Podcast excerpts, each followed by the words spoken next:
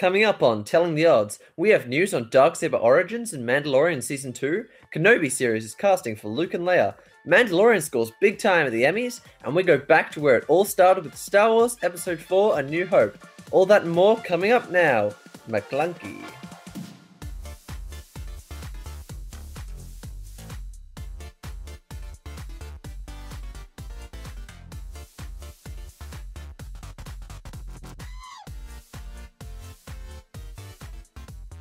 Hello, everyone, and welcome back to Telling the Odds. This is episode 10. Uh, we're out of titles to give because there is no episode 10, at least not yet. We've Uh, gone I- beyond the Star Wars films. We've escaped. We have, well, I guess we could just, an anthology, we can either find a way to, um, We could always You do uh, Rogue One, the Rogue episode podcast, if it's like 10 sure, sure. if you ever decide to go rogue on me, Michael, you're Yes. welcome to use that I'll title. or go solo.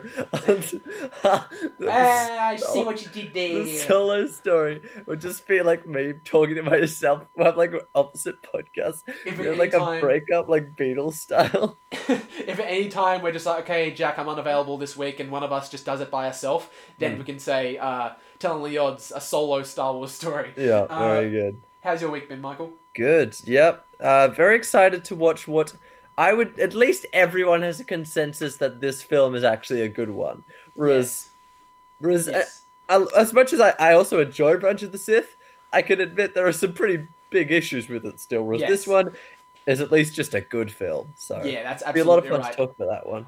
August second, two thousand and twenty. I hope you guys are all doing very well at these in these troubling times. It is Uh, August, isn't it? It is August now. Can you believe that? Yeah, time flies by even when you don't leave the house.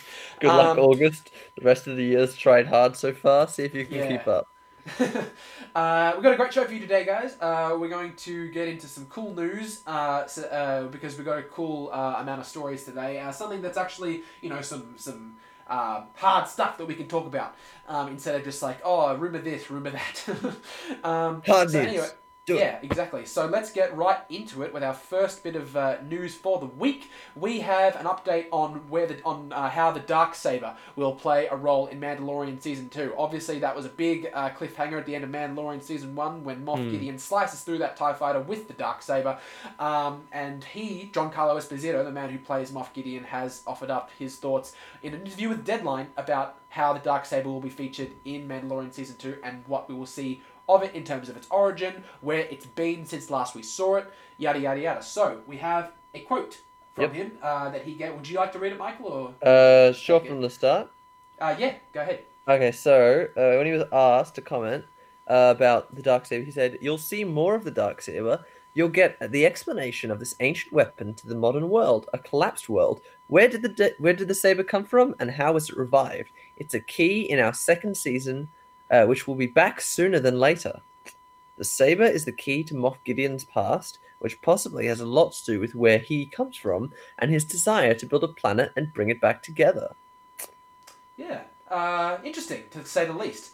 Yes. Um, yeah, so I, Um, so I think the thing that stands out to me the most is it's the idea of it's a it's a key to Moff Gideon's past. So I, I was under the assumption he was just like an imperial leader who was responsible for Mandalorian, Ma- like Mandalore, whatever. But is he a Mandalorian himself? Well, actually, I was just thinking about that when I started to ponder on this news a little bit more because of the fact that, you know, it brings up many questions as to whether we'll see the origins of the saber play out throughout the season. Like, we'll actually be seeing flashbacks of, like, you know, ancient times where the Jedi Temple housed the dark saber and when the Yeah. Mandalorians sieged that, um, sieged the temple to take the saber back, um, and it, and it fell to the uh, the, the hand of the of uh, Clan Vizsla.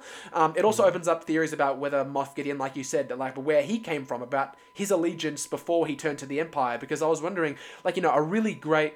Like obviously, this is just me. I'm not writing Mandalorian, but if it was me, something that would be really, really interesting to like think about was, um, like we said, he has the dark saber. What if he was like you know part of the Mandalorian creed at one point, and he well, he took off his helmet, and that's why he can't never he can never take it off again. They basically kick him out, and that's why he's so resentful to the Mandalorian um, uh, uh, creed as a uh, as a just as a as a thing. If that makes uh, any Yeah, sense. no, I understand. Yeah. Because that was like a big part they were building in the first season of Mandalorian, like showing that. I think, Yeah. but also we have seen Mandalorians that have turned Imperial in Rebels with the uh, Imperial Super Commandos, and so Uh-huh. he could always be one of those. Um, and I think I don't think the Vizsla clan was one of them. It was like more other clans. No, yeah, that's but true. um, because because Sabine comes from with the Urso fam. No, not Urso. Clan Wren, Clan Wren. Yeah, the the Yeah. Wren family.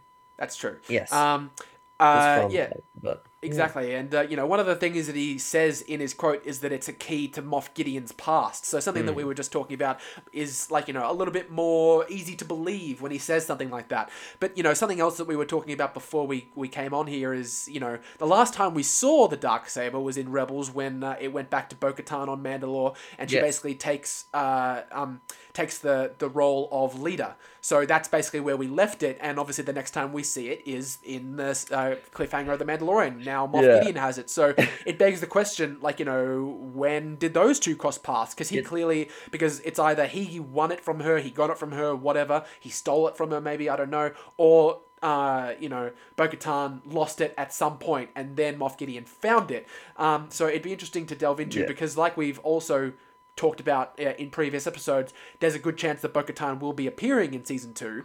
Um, I mean, who not at this point? Because they've said, "Oh yeah. Exactly. Ahsoka, Captain Rex, in it at uh, uh, uh, Boba Fett, Bo-Katan, like everyone's in it."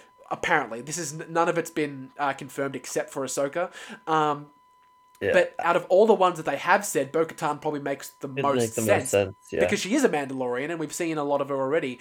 Uh, so I think I think we definitely will be exploring more of Ma- Mandalore's backstory, or at least Mandalore at the time of the Empire, because like there was a lot of hints towards the Great Purge or whatever it was during Mandalore season two, uh, Yeah. sorry, season one, and the fact that he has the dark saber, which was in the hands of Bo-Katan, who was leading the Mandalorians at the time of uh, the Empire, so it means that you know one side Mandalorian Purge, other side it starts with Bo-Katan, then goes to Moff Gideon. I don't think it's looking great for both Bo-Katan and the Mandalorians, but yeah, that's true. if I she mean, shows when up, the- then maybe Yeah, she when- survived the Purge or so. Yeah, well, you know, when when Moff Gideon uh, uh, brings up, is it the Night of a Thousand Tears? It's the Night of a Uh, Thousand Tears, Oh, right? I'm not Where- sure. I haven't, would- I haven't seen it. As I believe I believe it was it, it was called that. What they are referring to as this Mandalorian purge. Um, I'm not sure at what point in you know uh, chronologically it does actually occur. I assume that it would it would take place around uh, you know shortly after the last time we see uh, the Mandalorians and Yes. their uh, creed in in Rebels. So I'm not sure when it'll happen. Obviously, I'm sure they'll delve into it a little bit more uh, in in season two. But overall, all in all, it's really interesting to see that you know. Um, it seems as though they're going to be focusing on the origins. They're going to be focusing on the origins of the dark saber, which is interesting to me because if I wanted to see one or the other, I'd probably want to, you know, quite frankly, see where it's gone in these few years that has been undiscovered. Because obviously Yeah. we know we haven't seen it physically play out with actual people Yeah. and all that stuff. I- but I we've think- heard it described to us when Kanan asks the Mandalorian about it on the Ghost, when that like weird projection happens on the wall, Yeah. and you know, uh, previously described it partially to Obi Wan in Clone Wars, but other than that, we haven't really seen a lot of it. yeah we've we've we've like we've heard the tale of it and so there's definitely always room to like explore with that with like both characters or like what was going on like outside of just legends told thousands of years later but i agree like we have a rough overview of that whereas we know pretty much nothing about mandalore at the time of the empire and i think that would be a lot more interesting to explore that side of it than Yeah. going back thousands of years because we know that they took control of Mandalore once you know uh, the Empire took over mainly, and then we've Yeah. also seen them take it back in Rebels in the start of uh, of of Rebel season four. But now we want to see what happens after that and why the Mandalorians are in the state they are in Hmm. the show. Why are they hiding underground? What's caused them to do that sort of thing? Um, I I think that because you know, they, they basically said their focus will be its origins, but I certainly think that we'll get an explanation for both. So, uh, yeah, yeah yeah, uh, yeah, it's def- it's definitely interesting, and I'm looking forward to seeing it because another thing he said is just you know it's going to be back sooner than later, which is good because it sounds like out of all the crap that's happening, it sounds like Mandalorian season two has managed to stay um, relatively untouched, which is which is which is good. It sounds as though they'll be back sooner than later. Uh, did they Um, manage to get all their filming done or a lot of it was done before all the lockdown stuff happened, I believe. Okay, So right. you know, I, I think they'll be I think they'll be okay. Um, so yeah, that's that's that. That's our first news story for the day. Uh, very, very interesting. Looking forward to seeing more of the dark saber because it's just a cool weapon and it's in the hands of very cool people. So, uh, so so there you go. Now we have our second bit of news, which is another interesting thing in regards to uh, Star Wars TV series, because God knows they're really focusing on their series right now. But you Yeah, know, again, think is a good idea. why would why wouldn't they? It seems to be working for them. Uh, Kenobi. Kenobi, ladies and gentlemen. Uh, Kenobi is casting for a young Luke and Leia? Question mark. Uh, um, okay, so Luke, I think makes sense, and I think would be really cool to have a young Yeah. Luke in the series to like ha- show the early relation between Ben Kenobi and Luke. But Yeah. Leia, but exactly. What?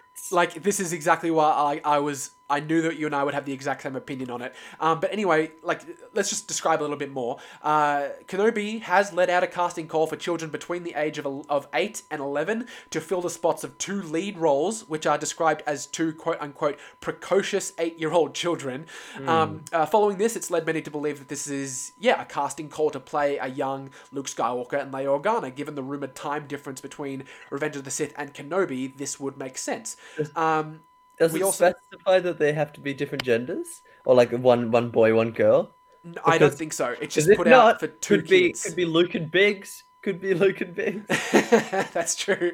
Big, uh, uh, Biggs, uh, uh, what's the other one? Tank, I think it was, because he was just like, yeah, that's what you said when Biggs and Tank left, or something Oh, like that. yeah. Anyway, um, we also know that Kenobi's role to play as a hermit on Tatooine is because of his duty to watch over Luke as he grows up on the on, uh, on the desert planet uh, under the name Ben Kenobi. So, like you said, he he's regardless of whether or not we see him, Luke in general is a big overarching theme for Kenobi because that's the whole reason he's there to look over him and make sure he uh, you know Yes. doesn't run into any trouble. And um, you know, no, though we never see it in A New Hope, it's often implied that Luke ha- does know of him and has met him once or twice. So upon, and we'll get to it eventually, but upon rewatching A New Hope, they have a lot closer of a relationship, especially like like not even like once they've been traveling a bit, like like immediately, it's he's like I haven't seen you for a long time. He's got like a Yeah. close relationship to Ben. as so soon as he looks up at him, he says, "Ben." Yeah. Ben Kenobi, like you know, Yeah. he, he doesn't require an explanation. The guys have these two people have clearly met, Exactly. Um, so yeah, that's it, it's interesting. Uh, It's really interesting to explore. But yeah, again, like I love that as soon as you know in a in a in something like a Kenobi series, as soon as something even close to a child is mentioned, oh Luke, uh, Leia, because you know it's. Yeah. Um, and I understand why you would think that because it's it's Star Wars and it's Kenobi. Obviously, you're going to think that. But again, uh, unless Kenobi is making day trips, uh, day round trips to Alderaan, uh, to just for a bit of change of scenery, um, I'm not sure what contextual uh, reason we have to think that it's Leia because she's living her own life as a as a you know a, a young princess. Uh, so I, I I really don't know. Something that I'd actually really love to see in Kenobi is something that's not related to Luke or Leia at all. Like you know, what if um, something that has been explored in other series is, is like you know when. Uh, Okay, all right. Picture this. have Yep. you did you have you ever seen like you know the the Marvel Netflix series like Daredevil, Jessica Jones, stuff like Uh, that? I've seen half of them. I've seen Okay. the good one. Yeah, that's true. Well, you know, sometimes like you know, there, there are people that they come across who are they're not even remotely uh, you know intertwined with, but they're they might be like uh, a husband or a wife and their two kids that they sort of actually like sort of accident sort of accidentally get um, have them be dragged into what's bothering them. Like you know, they just be, they just become implemental uh, implement. uh, Sorry, they Yeah. just become instrumental to the story. Just you know based off of the events that we see play out. Um, I would love to see that, you know, Kenobi being, you know, a, a noble Jedi Master, regardless of whether or not he's in hiding, you know, he comes across a family that, you know, is being, you know, uh, you know, uh, is struggling to survive out on Tatooine, or maybe someone's threatening them. I don't know, and they become instrumental to whatever the story's going to be. Yeah. Like, you know, I'd love to see that. People who we I- haven't seen. I think I know Um, what you're talking about. Yeah. yeah, I, I think it would be interesting to explore like different ethical and moral ideas of like in the Kenobi series of while Kenobi does want to be there and want to help people as a Jedi, he needs to like like maybe he needs to like realize in certain times like like what is most important and most important is protecting Luke and keeping secret and so maybe he has to like sometimes learn to not like go go too far to protect people or maybe he has consequences for certain things he do- does. I think it'd be interesting to explore that and one of the ways could be through like a family or something through that. That'd be interesting. Yeah, like you know, again, learning about how those consequences affect the character that he becomes over the 19 years he spends on Tatooine. Yeah. Uh, because like you know, I, I would also think that Kenobi being Kenobi, you know, a, a, a trained Jedi, he's going to think, okay, yes, my role here is to protect um, the the child of the Force, literally, um, but also just because of the fact that you know he has a role uh, to still help people, still try to be uh, a peacekeeper, something that the Jedi had fallen away from at the time of the Purge. So, uh, you know, Kenobi might see it as his responsibility to. Uh, to you know regardless of what what he has to do still try to help people wherever he can. So i think that's a like you know a cornerstone of kenobi's character and it'd be interesting to explore. So you know i look, again it's a lot of you know i don't know yet and that's what it's going to be until we see kenobi of course. Yeah. um or at least until more details come out. I'd love for this thing to be oh yeah it is a young luke and leia. Um i'm not sure yet. Luke makes more sense than leia. All i can say is just- that so. I just don't. I just can't see a situation in which it makes sense unless the unless the show one of two things unless the show leaves Tatooine, i.e., like Kenobi leaves Tatooine, or or it has like a part where it cuts to characters not on Tatooine. I just can't see a situation where Leia would be there because no it would make no sense for Leia to go to Tatooine. Like clearly, yeah. there's no suspicion of of Leia being related to Luke or whatever. Yeah. Leia and, and Obi Wan have never met at the time of uh, A New Hope, or at least They've- if they do, they are if they have, they are very good at keeping it secret. They've technically been in the same room when Obi Wan delivered the the children, but other than that, no. Oh yeah, yeah, that's true. I mean, to be fair, they don't actually talk. They like Leia only sees him get killed by Vader, but like she also very clearly sees who he is, and if she probably would have mentioned, "Oh yeah, I know Obi Wan." Oh, hang on, she does know Obi Wan yeah, because Bail Organa because sent Bail her to... Organa told yeah. her. But but would she have met him? No, I don't think so. Because think of, so. because the only person other than well, no one knew other than you know maybe uh, Owen and Owen and Beru. The only person that uh, knew Obi Wan was on Tatooine were Yoda and uh, Bail Organa because we see Hmm. in Rogue One, you know, when he has that exchange with Mon Mothma before he returns to Alderaan, uh, before he uh, goes off on his ship, he says, um, you know, he served me well during the Clone Wars. Uh, he's been hiding since the Jedi fell. Yes, I will send for him. Something like so. He Yeah. knows he's there, and by you know and in essence, he would have told Leia, and that's why we see the transmission. You know, help me, Obi Wan Kenobi. You're my only. Yeah. hope. Uh, Okay, so that makes sense. But I just like yeah, her going to Tatooine before the, beforehand, it just wouldn't. make okay. Yeah, sense. I think uh, Leia visiting Tatooine is out of the question. I, I I think that she. I don't think she's ever been to Tatooine. Quite frankly, obviously, I don't. She might have. She might have. I don't know. I would have. I I would definitely like for her to. Not have visited Tatooine ever Yeah. because it completely derails what you know the whole thing about keeping them apart, keeping them separate. Exactly, is- and it's such a backwater planet in the outer rim. The only reason that they're there in the first place, that it's coincidental that the fight was going above Tatooine, is because Leia was there to find Obi Wan Kenobi. Yeah, exactly. Uh, so yeah, so so you, there you go. I but it definitely makes more sense to have Kenobi leave Tatooine than to than to have Leia come to Tatooine because it's never it's never you know said Yeah. flat out that that Obi Wan was there for for the whole nineteen years. He might have gotten on a ship and gone somewhere else. I don't know. Um, Yeah, so It's not out of the question. to explore that. I think they could still do some clever writing without him leaving, but it's not out of the question. But I think at least, at the very least, it would be interesting to see whether it's through Kenobi or through other parts, different part, through, through other characters, different parts of the galaxy outside of Tatooine. But I Yeah. wouldn't mind if it was just on Tatooine. I think this should be more of a character-driven story. Like Oh, Mandalorian, absolutely. we're able to see them go explore different parts of the galaxy when we have so far and have a broad range of characters. Whereas I feel like this should be mostly focusing on the character of Obi Wan and his. I believe so too. that. Because in because if you really look at it, like Obi Wan Kenobi as a character, what do we actually know about this man? We know about here. We, we know that he's a Jedi Master, and we know that something that was really elaborated on in Clone Wars and something that was touched on in the prequels as well is that sort of like Yoda, he didn't really agree with a lot of the stuff that was going on, but he but he um, abided to to what was happening because he knew that it was his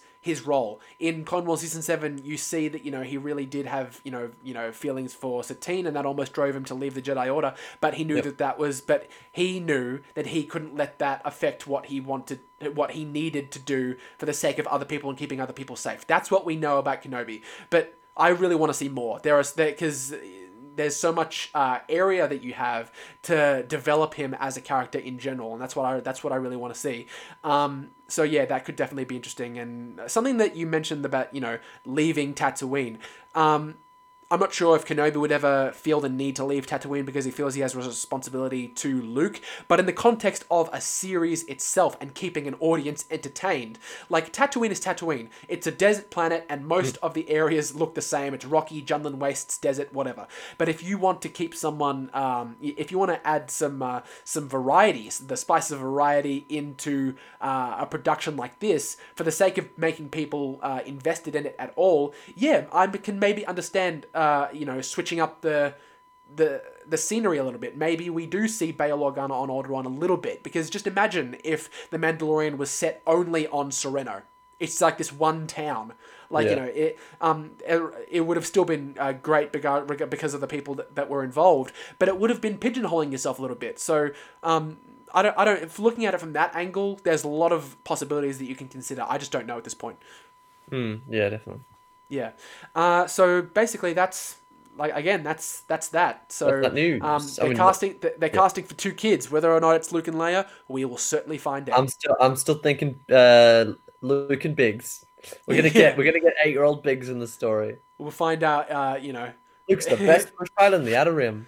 hey, uh, I, like Kenobi was going to um uh, to Tosche Station at one point, But I was they're going to the Tosche station. And they're just hanging out there. Yeah. Uh, that would be yeah. Well, Yeah, there you yeah. go. Um, and our last little piece of news that we have isn't so like you know regarding the movies and stuff. It's really just something that was you know cool to see. Cool is that Mandalorian uh, has received several Emmy nominations, which was uh, which came as what was seemingly a bit of a surprise to some people, but you know it's just as deserving as some of the other shows. Um, I but a lot of people were just uh, surprised that like only, a show that only has one season, eight episodes, uh, it got more nominations than like The Crown, Westworld, Stranger Things, uh, Handmaid's Tale. It beat all of them. Uh, Yeah. So so yeah, there you go. It's it's received uh, obviously the nominations for best drama series, best co- uh, best stunt coordination, uh, best voiceover performance, specifically in episode eight by Taika Yeah. Waititi for IG Eleven, uh, production design, cinematography, costume design, editing, uh, makeup. Specifically, makeup for episode six, which makes sense for me because that's the prisoner. That's that's the breakout. yeah, that that episode makeup was probably the best episode there. for uh, for the tw- for the uh, pink Twi'lek True and Twi'lek and the the the, uh, Devaronian. the, the Devaronian, yeah. The Devaronian Um, with, uh, with Clancy Brown. Clancy Brown, exactly. So that uh, makes a lot of sense. Uh, costume design is is makes sense too. Musical composition. I mean, you know, Yeah. uh, Ludwig Göransson. I mean, how? What's this best going guest actor one? Yeah, well, like you know, he's also because uh, something that happens at the Emmys is when uh, you know one of the nominations is for best guest uh, appearance or because whatever. he's like not he's like hardly in it. He's only in like the last two episodes. He's in it for like ten minutes over in terms of screen time. You could probably equate it to like only ten minutes, but that's how good he was. Giancarlo Esposito was great as as Moff Gideon. Yeah, and Um, I mean we'll see a lot more on season two, I guess. well. Yeah, sound editing, sound mixing, and of course visual effects. So uh, I mean, it yeah. was a very good show, so I- I'm not surprised. Um, Absolutely. which ones I think might win? Like, I mean, it might win drama. I'm, I don't know, but I feel like definitely a lot of the sound effects, a lot of the production design, a lot of the like special effects type ones, it will probably win. Just because, in terms of like it being a television show, it's not only was its budget like really high for television shows, but it Yeah. went really far with its budget. Like it really It extended it- it. it spared no expense really. Like, I mean, it was yeah, it, like- the, it was it was basically it really was basically three movies chopped up into eight episodes. Yeah, it pretty much was. I, I, I, uh, upon like watching it, it's. I feel like the visual effects were good and were pretty much on par with films. Like absolutely. maybe, maybe a couple of scenes, it was like a little bit like you could tell that the like that was not quite as perfect of a budget, but pretty much almost every single scene, uh, like the quality of like the effects, the the world, all of that felt like just like it was watching a Star Wars film. So that was really good. Getting a getting a nomination for something like production design, well, of course it's going to do that because it's a Star Wars film. They can they can invest however many dollars they want in it to the point where it does look hmm. like like we just said, three movies chopped up into eight episodes. It's almost like most people would often think that just like oh that's not fair because of the fact that they literally have the subsidiary of Star Wars behind them. Like of course they're going to absolutely look beautiful. Um, so they really have a leg up into in front of basically everybody else. Um, Yeah. So yeah, I mean, I wouldn't be surprised if that one gets. But the, like, also musical definitely a lot of composition they have in the artistic uh, skill went into it. Like, not Oh, only did it have a higher budget, not only did it have stylus, but like, like the way if you look when we watched the whole episode behind the scenes, we like like watched all into it. Like, it was very clear. Like, there was a lot of effort put into the show, and it showed. yeah, I mean, not everyone has the you know, not every show has the ability to to Have a build giant LED screen. exactly to have a giant LED screen to to build these uh you know Yep. ship sets. You know, not every show can just build a Razor Crest whenever they want to. So you know, it's so so Or just, there you or go. just, we need an X-wing. Bring in an X-wing from the park. They didn't even know Exactly. You built it. I heard um I heard people saying, "Oh, can't we nominate Baby Yoda?" Hmm. I'm just like, um, no, because it's not a person; it's a, A puppet. puppeteering? Yeah. Re- uh, regardless of how Has like amazing, a Muppet or or like or like a I- I Yoda don't ever, ever won anything? That'd be Regard- interesting. regardless of how uh, perfect the puppeteering is, Yeah. people are just like, no, he counts as his own person. Nah, he doesn't. Like he, he was. They were able to convince. uh What's it called? Um. Oh, who was the actor? Werner Herzog or whatever. He was Yes. convinced that Baby Yoda was a real person. So if they I could know. convince him, That's true. Look, it's the it's the why don't you nominate Andy Serkis of Planet of the Apes argument. It's sort of just it's it's it's like that. It's but anyway, there you go. Uh, we wish Mandalorian the best of luck at Yeah. the at the Emmys. um, I'm not even sure when the Emmys are supposed to take place. I just know the the the nominations have come out. Uh, Hmm. so yeah, Mandalorian. Good luck to you. Now, main discussion, Michael. Let's get into it. Uh, let's get into it. so uh, we took a break from it last week. We're, it seems as though we're basically just doing it every second week, which seems to be working for us. Uh, Yeah. The main discussion we have now is uh, the fourth installment in our Star Wars Skywalker Saga retrospective, where we will be looking back on where it all started. Star Wars Episode Four: A New Hope. Well, well that sounds like a contradiction in itself because I because because I say back to where it all started on Episode Four, but uh, but you know you, everyone knows what I mean when I say that. So Yes. the original. it's Star Wars, but we didn't watch Star Wars because we didn't watch the cinematic release one. But Do you when you refer to it, do you call it Star Wars or do you call it A New Hope? I call it a New Hope because I've always known it as a New Hope because I mean I, I grew up with it as the like one two three four five six so Yeah, me too. Look, I uh, its its official title is Star Wars: A New Hope. I I do call it A New Hope, but I also do call it Star Wars just from time to time, like you know Star Wars 1977. Yeah. Um, you know, it, because both work. None of the neither of them are yeah false. I think it's if Um, it's in the context of 1977 or when it came out like as it's released yeah call it Star Wars but like Yeah. nowadays Star Wars is a franchise so it's like Yeah, definitely.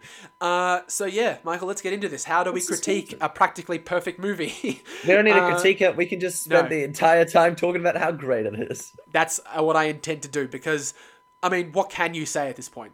look 19 I do have a couple of funny things to point out you All right. it's if it's interesting if they're critiques or not but Yeah, all right, fair enough. I mean, like you know, something that's always been, you know, like you know, you know what? We'll just get into it when we get into it. Yeah. Uh, but something you could definitely talk about with uh, Star Wars, or you know, A New Hope, Mm. is just l- l- the making of the film is almost as interesting as the film itself. Yeah. Because not because uh, when it first was uh, envisioned by the visionary legend, Mr. George Lucas, Hmm. um, because I've actually read, uh, I've, I've read George Lucas's biography, uh, and it was and it was really really interesting, and it goes into how the film got made, and it's just uh, to to think no one, absolutely no one believed in Star Hmm. Wars, no one, only one studio picked it up, obviously that being 20th Century Fox. Yep. Um, also, also like watching like the actual scenes and like everything going on. I feel like you could just tell in the actors' like eyes or like what's going on. They are so confused what they're doing. Oh, absolutely. Like these bizarre sets and things they're on and what they're doing. And, and they're just like, what is this director thinking? And then like years later after it comes out, they're like, you can tell, and it all came together. You're like, wow, okay, Yeah. this is just insane how this all came together.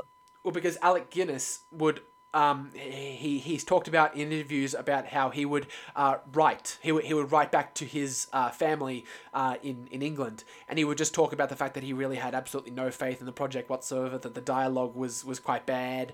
Um, so so that really no one believed in it especially George Lucas's uh, you know directing friends itself. Uh, direct, uh, George Lucas being in the Directors Guild in the 1970s and being close friends with Mr. Steven Spielberg Brian De Palma Francis Ford Coppola who had you know turned themselves into visionary filmmakers. Coppola did The Godfather. Spielberg was doing everything Spielberg did because he had just done Jaws and he was doing Close Encounters of the Third Kind at the same time that Star Wars came out. Brian De Yeah. Palma, Scarface, and everything else that he's done. When he when when George Lucas first showed them Star Wars, like. uh, Um, they they just oh god. Uh, apparently, their reactions to it were just like, "Oh, George, it's it's bad." It's bad. um, but other, but the only person who didn't think that was Steven Spielberg. He thought that it was going to be a really good film, and obviously, uh, if history has taught us anything, you listen to Spielberg.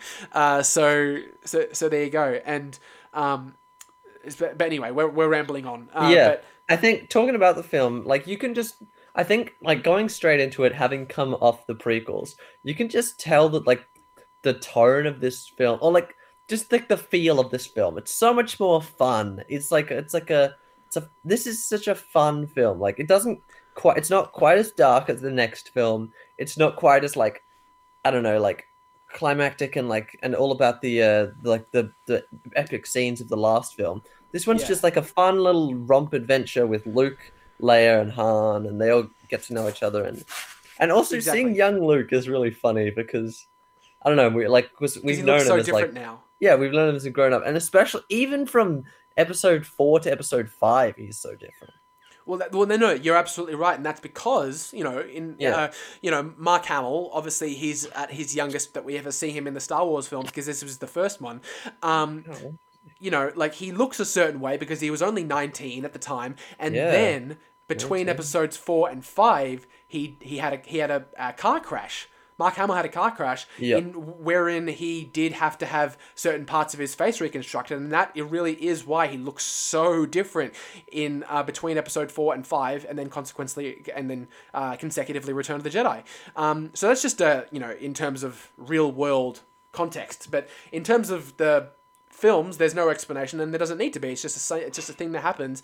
Um, but if yeah, if we get into the film itself, uh, you know, this an overarching theme about Star Wars in general is the fight is the um, the fight against evil. Sometimes it, it really feels uh, impossible, but there's there's always hope generally, um, and that is uh, really typified in the first scene without the use of dialogue at all because you see the the, the, the blockade runner the Tantive 4 Yeah. it is minuscule compared to this hulking star destroyer that just comes over your head it's one- it's it's one of the best shots in cinema history um it, it shows that the, how small the rebels are and how insurmountably powerful the empire is uh, and, and that's something that you needed to solidify from second number one and that's exactly what happened um, and so yeah, let's get into more of the more of the scene. I guess obviously you're introduced to C three PO and R two D two. Hmm. I love Um, I, I love, love- the, the the way the the scene where the stormtroopers just kind of like wobble through the door that they've cut open, and this Yeah. the firefight that goes between them,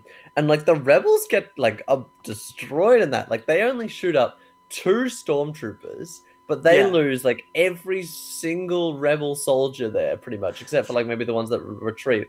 But Yeah. they're like there's like a lot of them focusing on a single choke point door. How did the rebels lose that many people? I've well, that's just that's They how powerful they were. I mean, like it's uh, it, that they are. T- well, that's the thing is that not the as whole accurate as Imperial stormtroopers.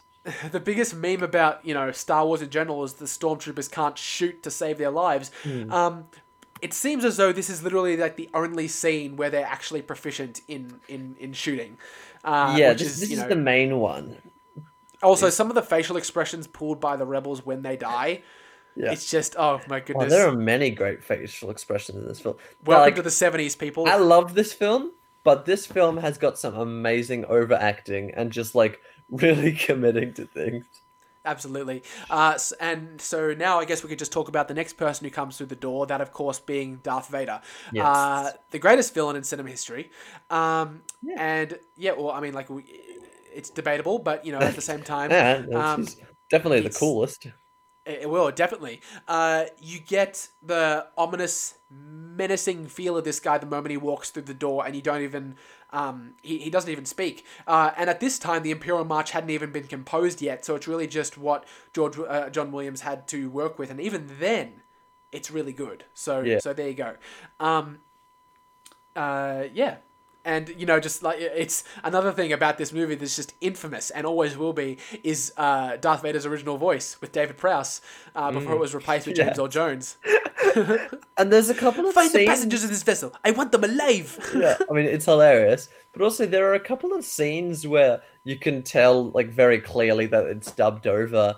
Um, in terms of like, I think there's a scene with Vader talking to Tarkin where the audio, like where where James Earl Jones stops talking, but like for like a second or two, Darth Vader's still emoting as if he was talking. It's quite. I know when I exactly which scene you're talking about because Yeah. it's just because um uh no it's.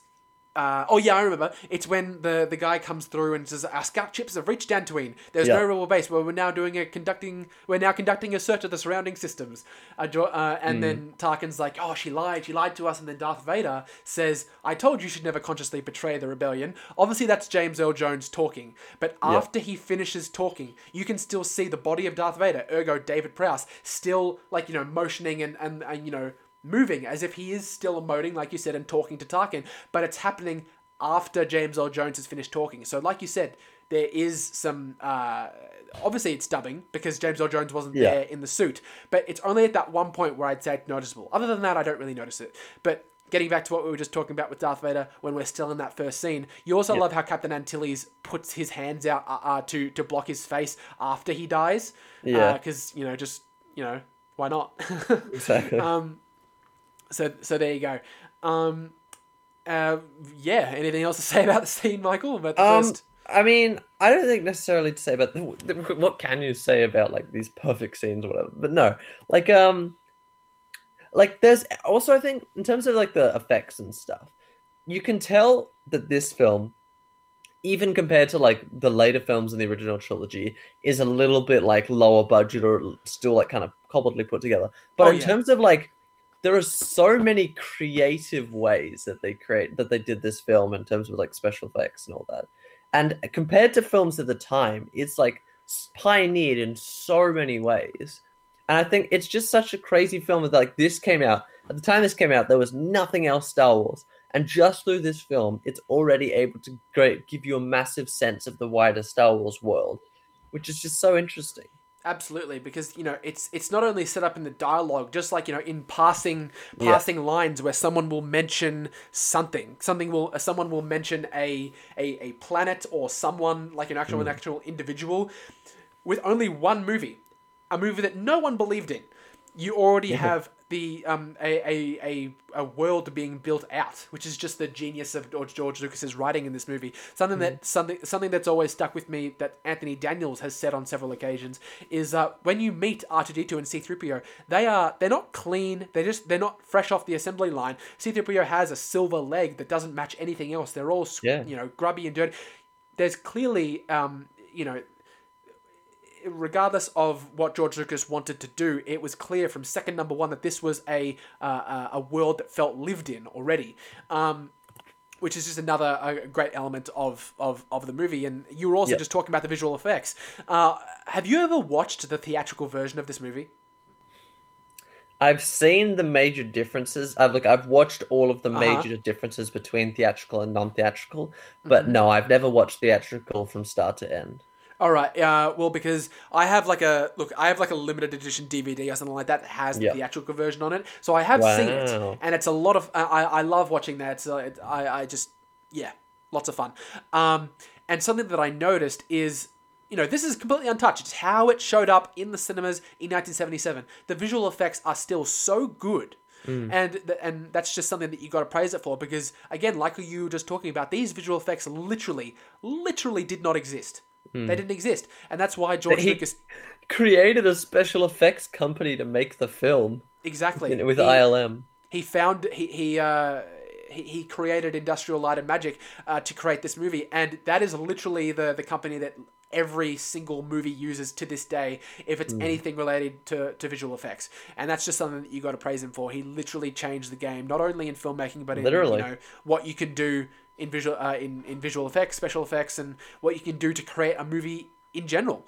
Uh, so yeah, that's it's really really good and uh, something that you don't actually realize until you watch it back. Now that we have so much different, so uh, all this different Star Wars media, is Yep. how much the first act of this film is just R two D two and C three PO. Yeah, I I mean I- I was like watching through the film and stuff, and I know by the time they leave the Death Star, there's only like 20 minutes left, so that, like, that's already like this film is like very differently paced to like what I expect. So like yeah, the first part with like R two D two and C three PO goes like much longer and much higher percentage of the film than I remember. Yeah, well, because you know When the- does the- Luke actually show up? Well, he he shows up once they reach their farm. Yes, but like So- in terms of like time codes and stuff. Oh, I, I don't have it on me. I would I would imagine that it's not until like half an hour half an hour in. I mean, like you can look it up right now while we're talking. Yeah. But um, so when he when they get to the the Jawa farm and you meet uh, Luke Skywalker because Luke Skywalker is he's the guy. He's he's he's he's he's the main character. Yeah. Uh, and you immediately get the feeling that this guy is well. It's the ultimate hero story because it's just this guy who who doesn't have a lot but yearns for so much more. Uh, not in like a you know a, a selfish way, but just because of the fact that he he has to believe that there's more than what life has offered him up to this point, and something that I always love, and it gives Yeah. and it just it's so um, uh, uh, wholesome every time I hear it. Is right after Beru, he is. It's basically the first time we hear him referred to as Luke when she calls out to him, Yeah. um, and he runs over to that pit where she's yeah, you know the little little standing. Oyster Yeah, farm. um, and you hear his theme for the first time. It's like, "Dun, na, na, na, na, na." it's just, ah, it's great. Um, Oh, So- music in this film is outstanding. Well, that's another thing about the making of the film itself is that even George Lucas, when he put the film together for the first time, he he had he never you know had um, you know he, he never didn't have hope that the movie was uh, what Yes. he wanted, and he, he it seems as though he he got to film and and. Uh, film what he wanted to see but when Yeah, he put it all to, but when he put it all together the first edit of Star Wars has been called and he he called it unwatchable Mm. because it was so bad. Not, uh, but it was also because look, nothing had been cut. Green screen wasn't put in yet. Like you know, the visual effects Yes. weren't finished. The score wasn't even there. Like you can imagine why it was unwatchable. Um, Yeah. And then he said. Uh, like again, because I've read the biography, I've seen documentaries. He said that once the music was added, re- really everything started to come together, and you can imagine, and you can see why. Because Yeah, the music, because the music is, it's perfect. There's nothing. it's, It, it's not only is it iconic to the whole Star Wars um franchise, but like just this film, like pretty much most of the major epic themes in the Star Wars franchise like come from this film with like certain other ones added on. Like you got the Yeah. Imperial March, you got the main Star Wars theme, you got Luke's theme, you got all the main Yeah. all the goodies. Well, because you know, in, it was only un, uh, when Empire Strikes Back rolled around that they realized that Darth Vader needed his own. Oh, is, is that own- is Imperial March not in this film? Nope, doesn't it? I doesn't didn't show even up, realize. doesn't show up at all. Um, it's only that like, um, Well, it's that, looks silly.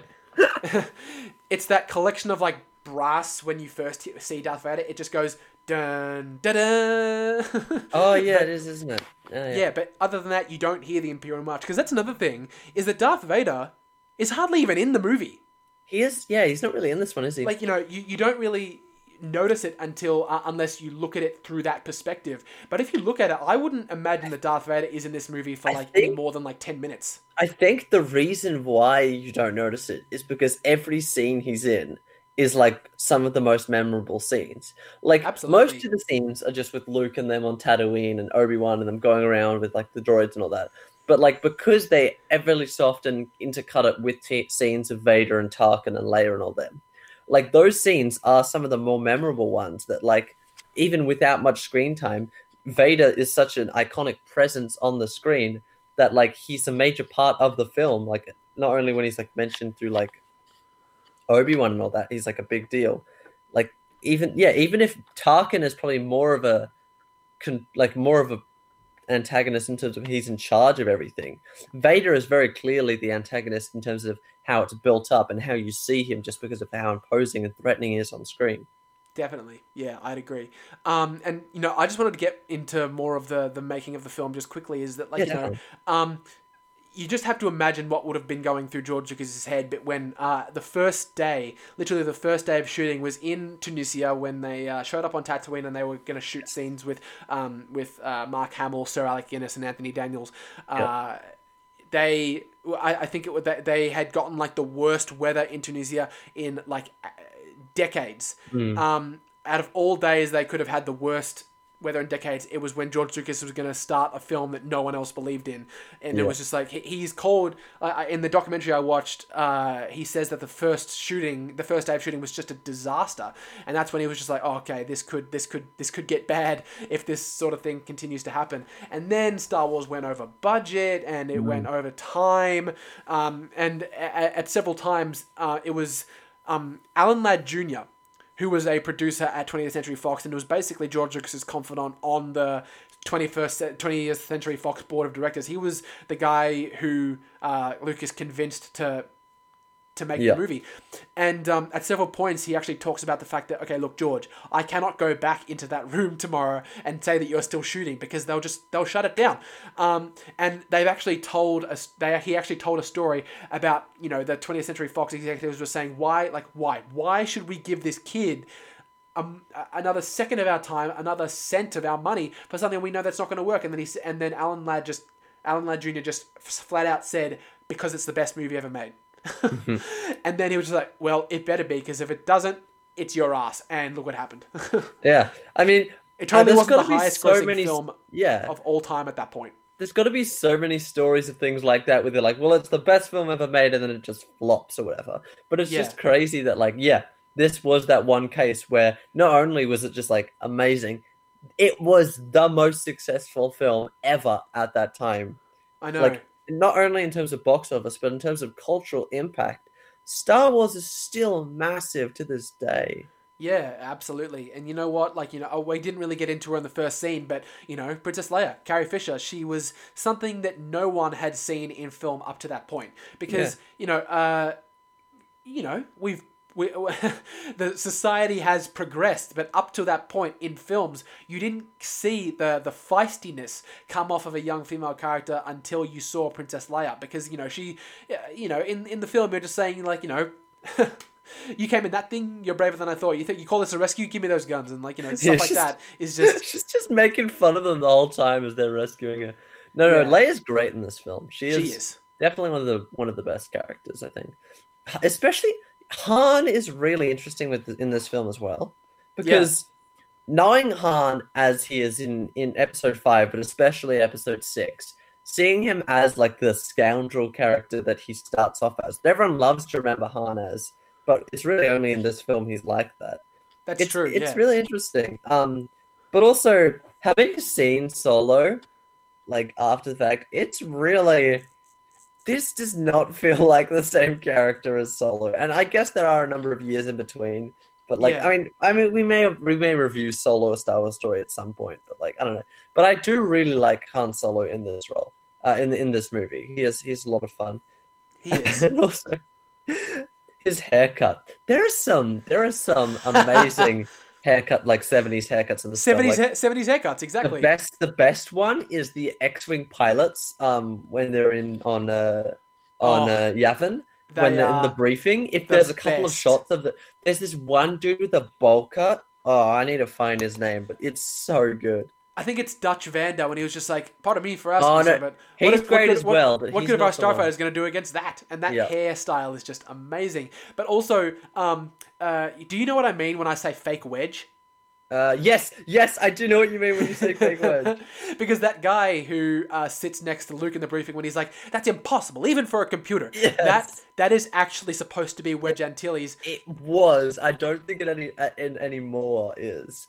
But Um, it, it was originally supposed to be Wedge Antilles when they were making the film and they recast. but literally in the same movie recast. Yeah, exactly. I know. Yeah. Yeah, recast in the same film. It wasn't like a thing where you get to see like, oh, Edward Norton is is Banner and this Hulk, and then Mark Ruffalo's Hulk in the Avengers. It's literally from scene to scene. It's recast. It's just Yeah. oh, it's amazing. This guy was like, no, I don't want to do it anymore. I'm not showing up tomorrow. Okay, we'll just get uh, Denis Lawson to do it. Uh, Yeah. So so there you go. Um, have you found the guy's name? The guy who has like the I, am sorry, haircut. sorry, give me give me a second. Okay. Uh, Um, yeah. it's just oh, it's the best. Uh, I can't remember what we were up to in terms of you know when we were actually going through the. Oh yeah, I guess. uh, sorry, I brought it to uh, the Yavanen or whatever. Yeah, um, yeah. So yeah, I guess you could just skip to uh, Luke, C-3PO, R2D2. This is when you really get to start the. You start to see that dynamic that you see in Luke, where you know he he doesn't. He, he yearns for something more than what he has, like I already said, and then you obviously get what is personally my favorite scene, maybe in all of Star Wars, which is Luke in front of the sunset. Uh, when he just, uh, Yeah. it's it's that part where It's so iconic. like literally every person has had that moment where you're just like you just have a sort of moment of silence and clarity to yourself when you wonder what the hell your life is going to be like and if and you, if you want you can you start to wonder is this is is this all it's it's it's just so beautiful and it's when the score really starts to hit home for you because you get the main force theme it's uh, it's just the best. Um, so that's my favorite uh, shot and probably my favorite scene in the film but this is when you start to get into uh, obi-wan and alec guinness. Sir alec guinness. This Oh, guy um, so good. and literally this is uh, it's it's well known that this is the only uh, sense of like okay uh, we'll give you a shot is because george lucas managed to get sir alec guinness uh, on board. Um, because of the, they were just like okay well, all these because that's the thing is that another thing about the casting is that the studio wanted george lucas to go with you know uh, uh, well-known actors because again they didn't have a lot of hope in the movie so they thought that was going to be the one saving grace of it. They could put people in there that were known but george lucas was like no. He was he, he was he was adamant that they needed to be people who were at that point unknown the only person who was like sort of known at that time was harrison ford because he had done american graffiti with him uh, a few years earlier and then it also proceeds to uh, Sir, Sir Alec Guinness because he was obviously a, a well-renowned actor and he was uh, doing, you know, he, he was known as a theatre actor in, in, in England and had done just amazing, amazing films up to that point. I mean, um, had he won for Bridge on the River Kwai? That was earlier, right? Uh, I, for some, I'm actually not sure if Bridge Over the River Kwai was before Star Wars or if it wasn't. I'm just not sure. Uh, I'll search it up. Bridge, Bridge. over. Oh. You good? Yeah, yeah. Yeah. Okay. Uh, yeah. Couldn't tell you really. Uh, yeah, Bridge over the River Kwai was 57, so it was 20 years earlier. yeah. Um, And so I think go. he won best. He won like best this this guy's haircut. For listeners It's- at home, I did find uh, the the dude's haircut. His name is Ellie Heck Heckru. Ellie Heck Heckru. E L Y H E K space R U E. Uh, and it is goodness. It's the worst bowl cut I've ever seen. I mean, It is. It's very mean- seventies. It doesn't help that he's you know he's.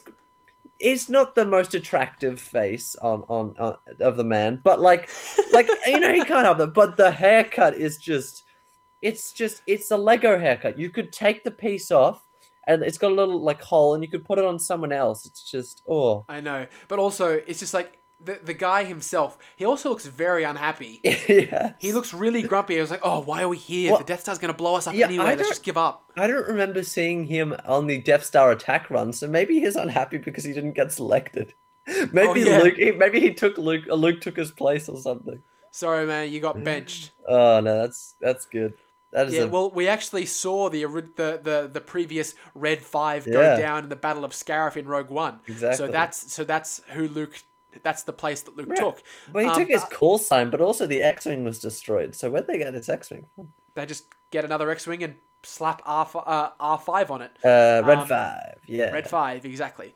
Um, so yeah, there you go. Now I've sort of lost track of where we were when we were. I think- oh right, Alec Guinness. Yeah, Alec Guinness. Um, uh, regardless of what you thought of the movie up to this point, if you were a viewer in 1977, Yes. you're loving it. Maybe you're not- like you maybe the people who you're seeing. Maybe you're thoroughly the lines confused. are just like you might be thoroughly confused. Again, that's that's a complete possibility. As soon as Alec Guinness shows up, you're just like, oh okay, I know this guy, um, because he was what we see now. Like back then, he was what we see now as like a Robert De Niro or someone Hmm. like that. He was a he was an established, um, you know, uh, Award-winning el- actor. Elderly, award-winning thespian who um, was doing a sci-fi serial picture. Uh, Yeah, which is kind of commonplace nowadays, but back then unheard of.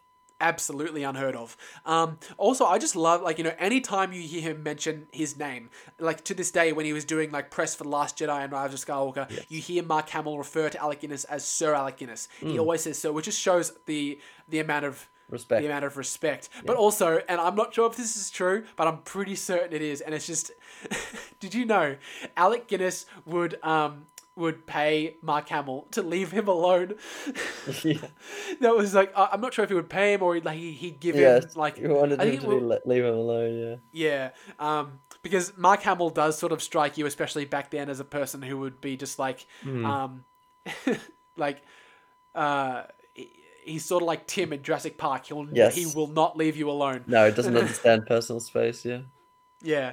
Um, so good. yeah, there you go. I And ob- think, and but it doesn't come across on screen because on screen they've got a Oh, no great way. chemistry. Yeah. they that their chemistry is on point from second number one. And again, we just like you know we were talking about it before about uh, in the actual in the news itself actually when we were talking about how Lucas clearly met Obi Wan before. Again, that's just another instance in Hmm. Yeah, which George that- Lucas made this world feel so lived in. I Stuff didn't really notice that before. Like previously, I'd always just thought it was like Luke uh, had like heard of Obi Wan as like the hermit from across town or an old wizard or Yeah. whatever. But then he actually met him like this time. But no, like it's it's like yes, they haven't met in a while, but like it's clear he's grown up knowing Ben Kenobi and like that they've they've been friends. Like he's still Yeah. pretty close to him. It just it's clear how you know it's just a testament to how uh, revolutionary George's idea of of, of, of uh, creating a story was because he himself wrote as if this was episode four before it was Yeah. officially titled episode four. He had plans for the prequels before before Return of the Jedi came out, and it's actually well known that he wanted to do those first, but because technology wasn't there yet, regardless of how many studios he could create and co-found, Yeah. um, he just wasn't be able. He wasn't going to be able to make them in the seventies and the eighties, which is why he started halfway, halfway through. This is completely like you know. This is this is it's it's completely true, and it's just amazing that he was able to envision all this, and it's just yeah, it's well. Right. And then the next scene uh, itself. Uh, you actually get to see, uh, you know, Grand Moff Tarkin shot for the first time after Oh. you know Luke and Luke and Obi Wan have the exchange. for Talking the about time Tarkin, he's so in Obi Wan's hut. If you're if it's if you're talking about established people who at the time you wouldn't expect to see in a movie like this, but now it's you can't imagine it without them.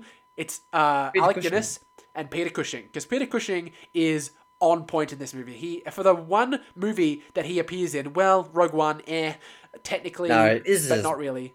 This this is is the a- only yeah. time when Peter Cushing, living, breathing Peter Cushing, was part of a Star Wars film, and uh, in all his slipper-wearing glory, he's Oh, amazing. very good. Yeah, everything, every scene he's in, you just forget how great Tarkin is in this film. He tells Vader what to do. Yeah, but also like he does. He's only in this one, and he's he's only in for like a number of scenes, but he stands out even even just from that as like one of the most iconic, certainly the most iconic Imperial, and one of the most iconic villains of the Star Wars franchise.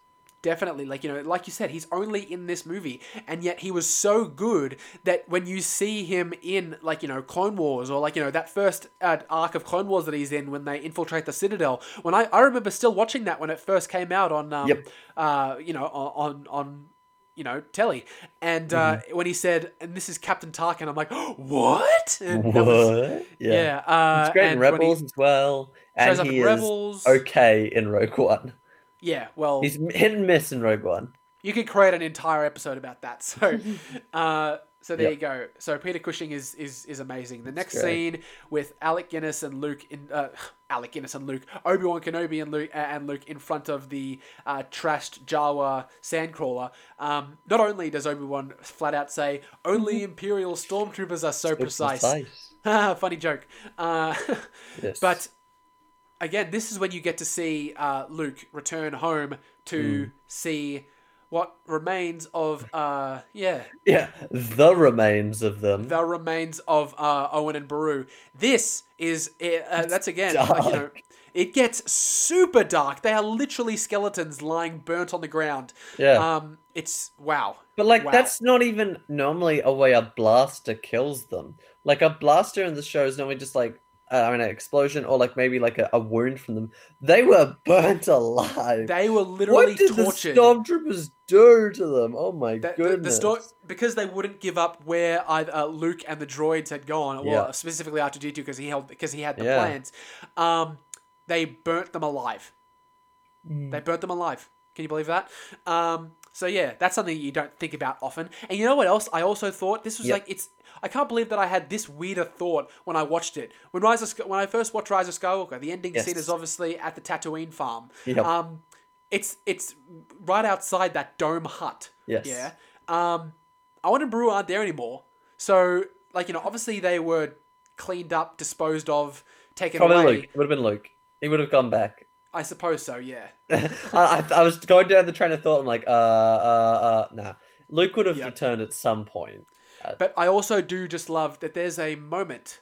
There's a moment where Luke is never the same again. It's that point where he does see it and then he looks down and he sort of it's when the music starts to swell up and then he Yep. looks back up to like, you know, you can see his face properly and it's a completely different face expression. Not only is this a great direction by George Lucas, Yes. a killer moment for Mark Hamill as an actor, but also the use of the score because it starts out with Luke's, uh, you know, pretty whimsical, you know, uh, uh, theme, and then it and then it gets.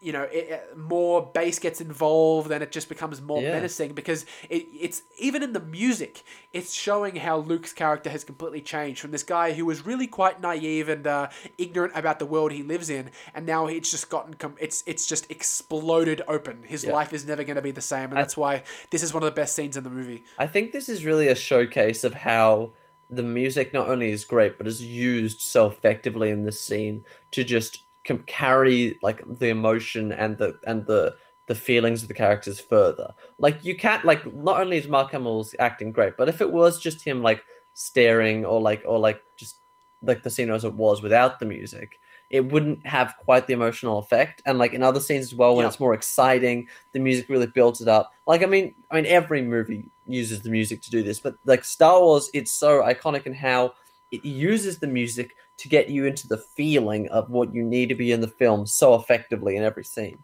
The music literally tells the story. Yeah, which is why does. I think it would make sense that the, the movie came together once the music was there. Because, like, yes, the special effects are great and the story's a lot of fun, but the music helps with on top of the movie to give you the emotional beats you need to go through throughout the whole film. Yep. Uh, yeah. John Williams, you are you are God. I imagine that if, that if anyone were to be visited by God, he'd look like John Williams. Um, so there you Yeah, go. it's Morgan Freeman, don't you remember?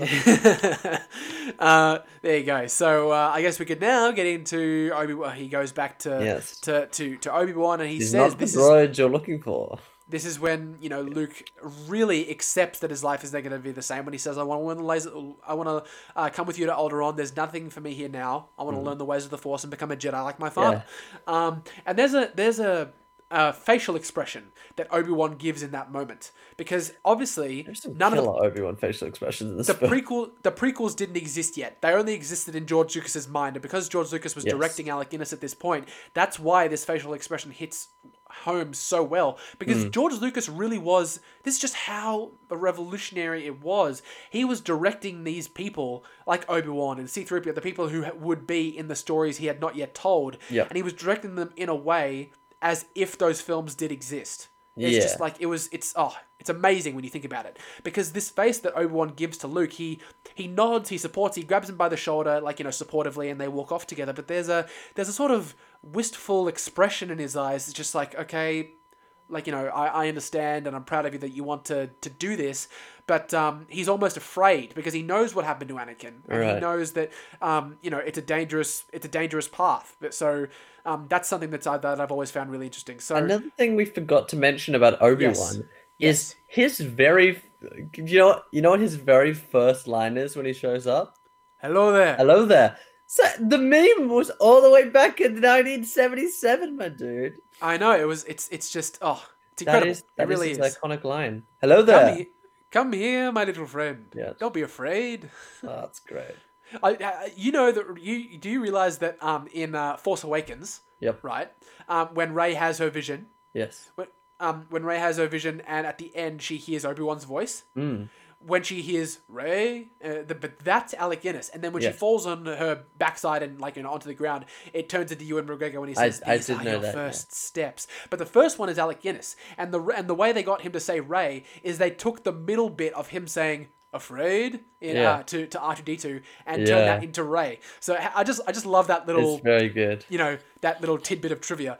But um, getting into what we now see as Mos Eisley Spaceport, the place where you'll never find a more wretched hive of scum and villainy. this is when you really get to start to um, build out the lore that didn't even exist yet because there are so many different creatures, different things you get to see, and obviously these aren't the droids you're looking for. They are building out the the lore of the Force as well because now we see that not only is the Force a a a, a mystical power because we hadn't seen the Force be used at all um, up to this point. It just been described by Obi Wan as, as an energy field, uh, an energy field that uh, surrounded by that surrounds all living things. This is the first time you actually get to see it used, so you get to see the implications and Yeah. the uh, and uh, how it can be used. Like the Force can have a strong influence on the weak-minded.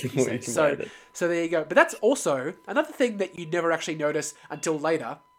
Hmm. Uh, the Force isn't used te- uh, telekinetically to move things or to le- or to grab No. things at all in this movie. Yeah, there's a lot of things that's once. iconic to the Star Wars franchise that we just don't see in this film. I mean, one, it, we said Imperial March, no telekinesis of the Force. Also, Tatooine's never mentioned by name.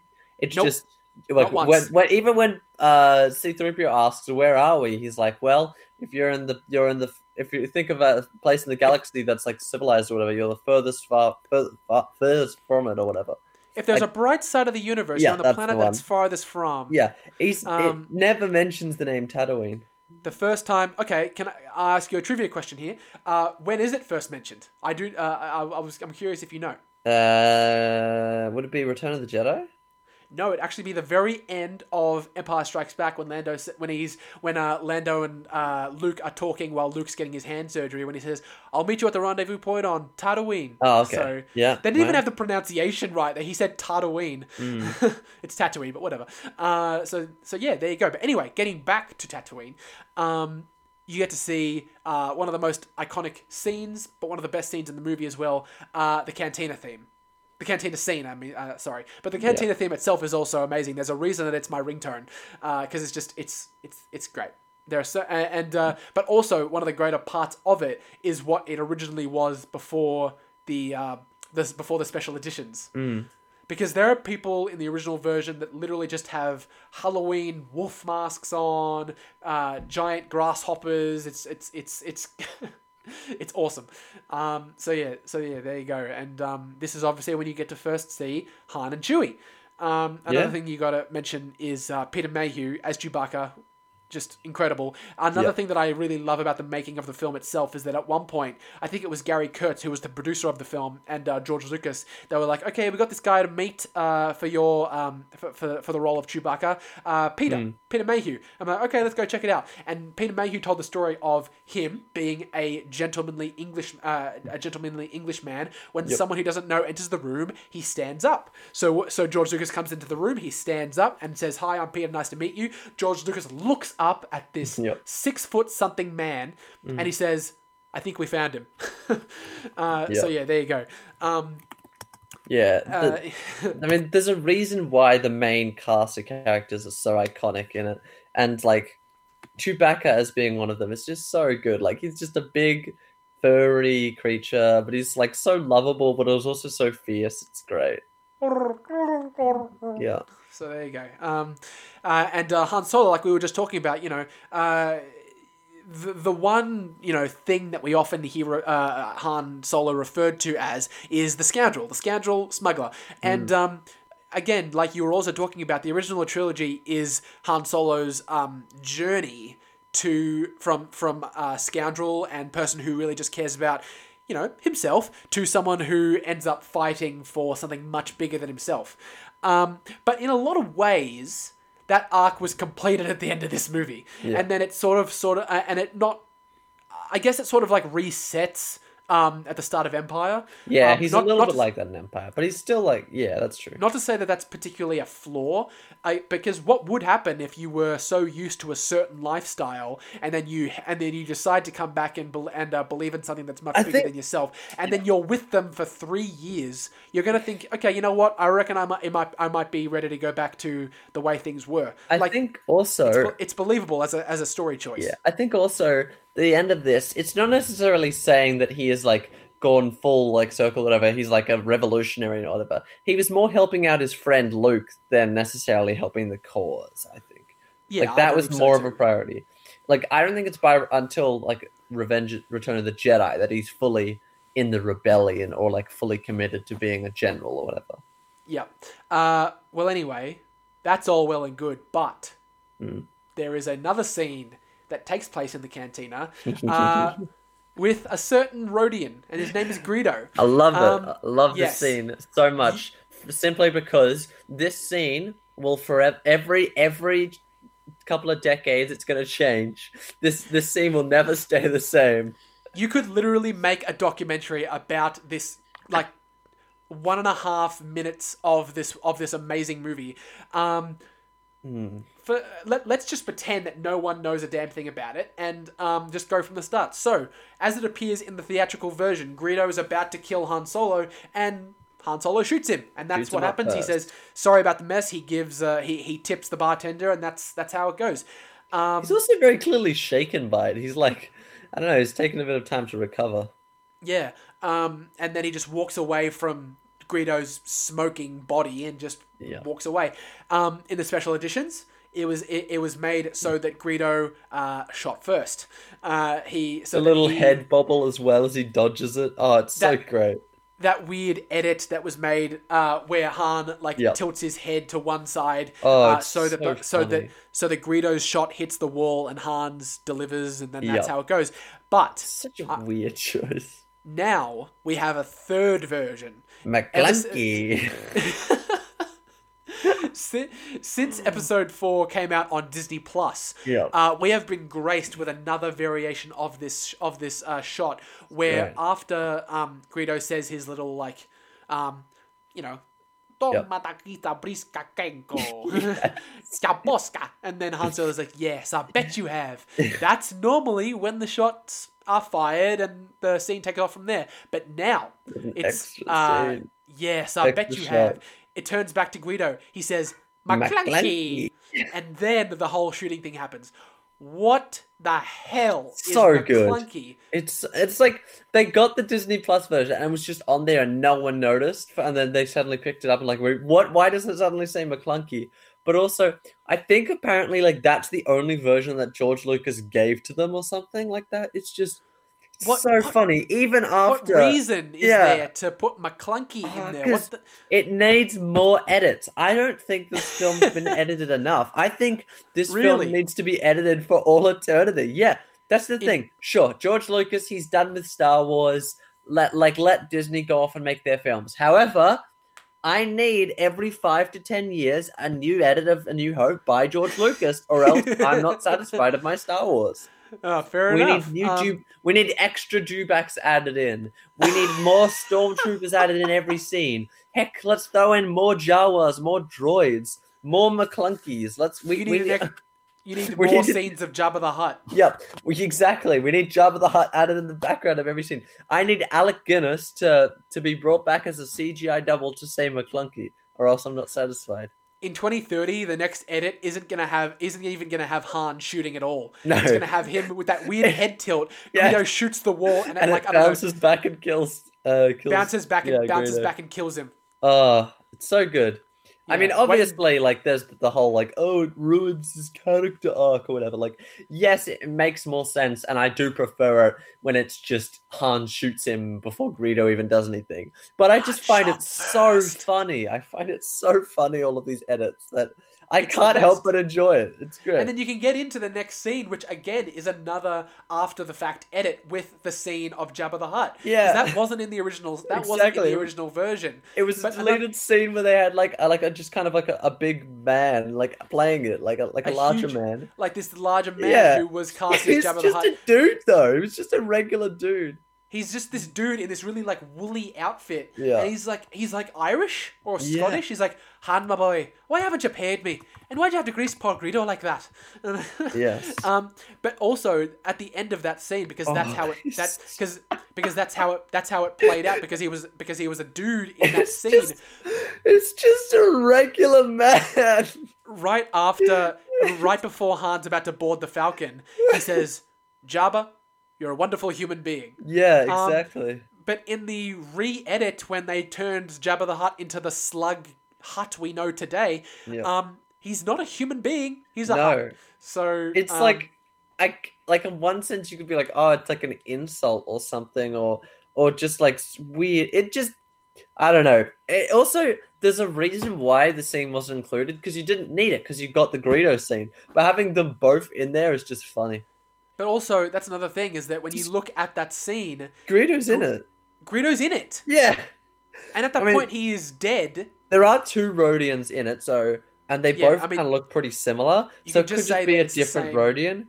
Yeah. Also, I think they added Boba Fett in after the Yes. fact. Boba Fett is in this movie if you look at it if if you if you count this scene. Yeah, yeah, he's in there.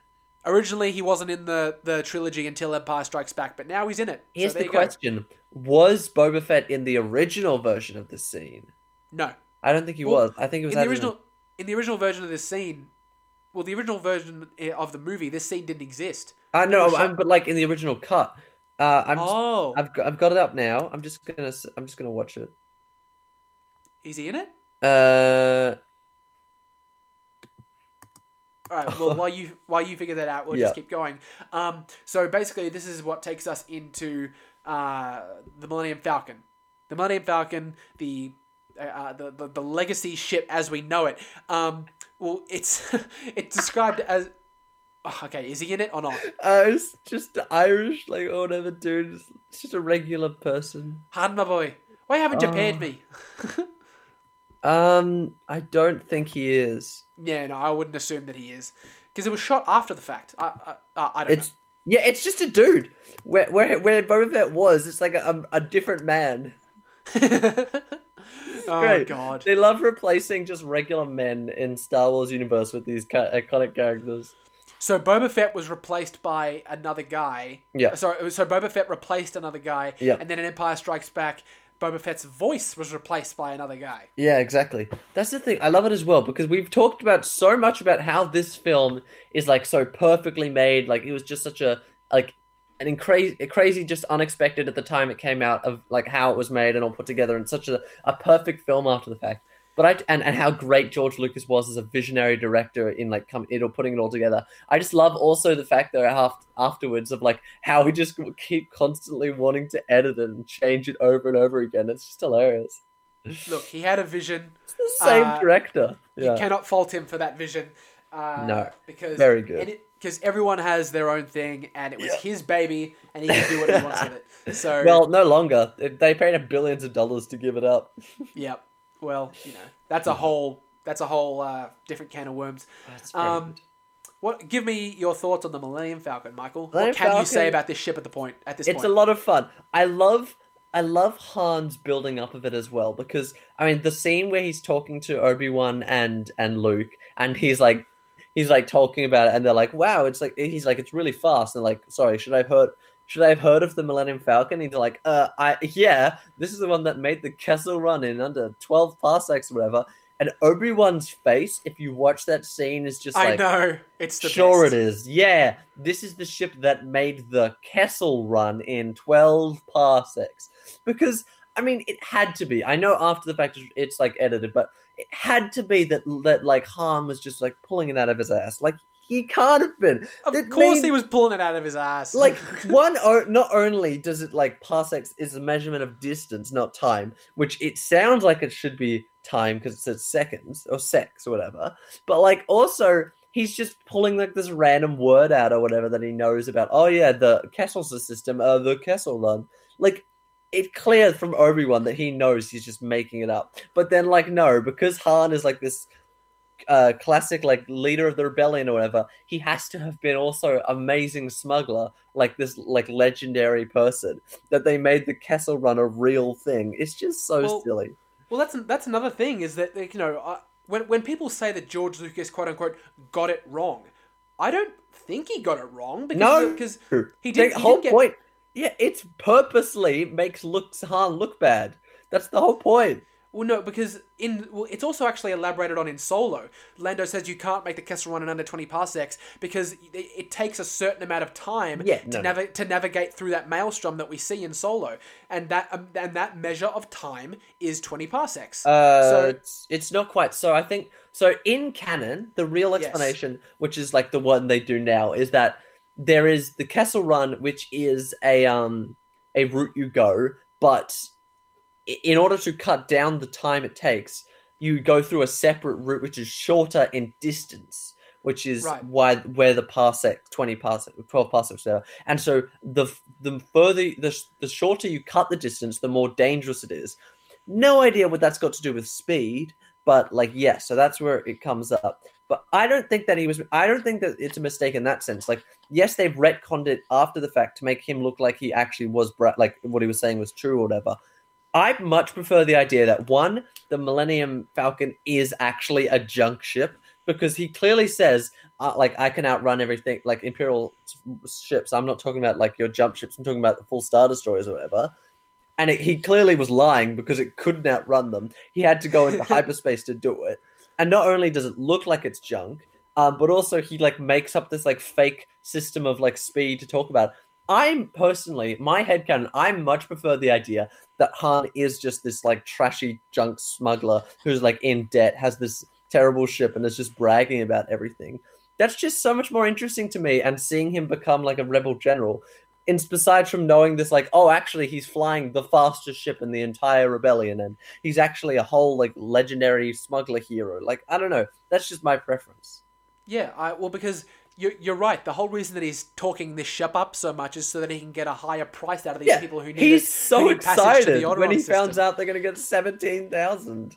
Seventeen thousand. Those guys must really be desperate. Be, be desperate. This could really save my neck. This is what he Yeah, when he when he speaks to Chewie. Um, Exactly. but that's an, even when they see the ship. When Luke says, "What a piece of junk!" Yeah. Right, uh, right after Han is still going on about. it, He says, "She'll make 0.5 past light speed." Yeah, but she, like she may not- not. She might look like. She might not look like much, but she's got it where it counts, kid. Yeah, he's but like not only is he still bragging at that point, but he like understands the criticisms of Luke, and so he tries to justify. it. It's like, yeah, look, I understand it doesn't look great, but uh, like I promise, it can go fast, and I've even made my own special modifications.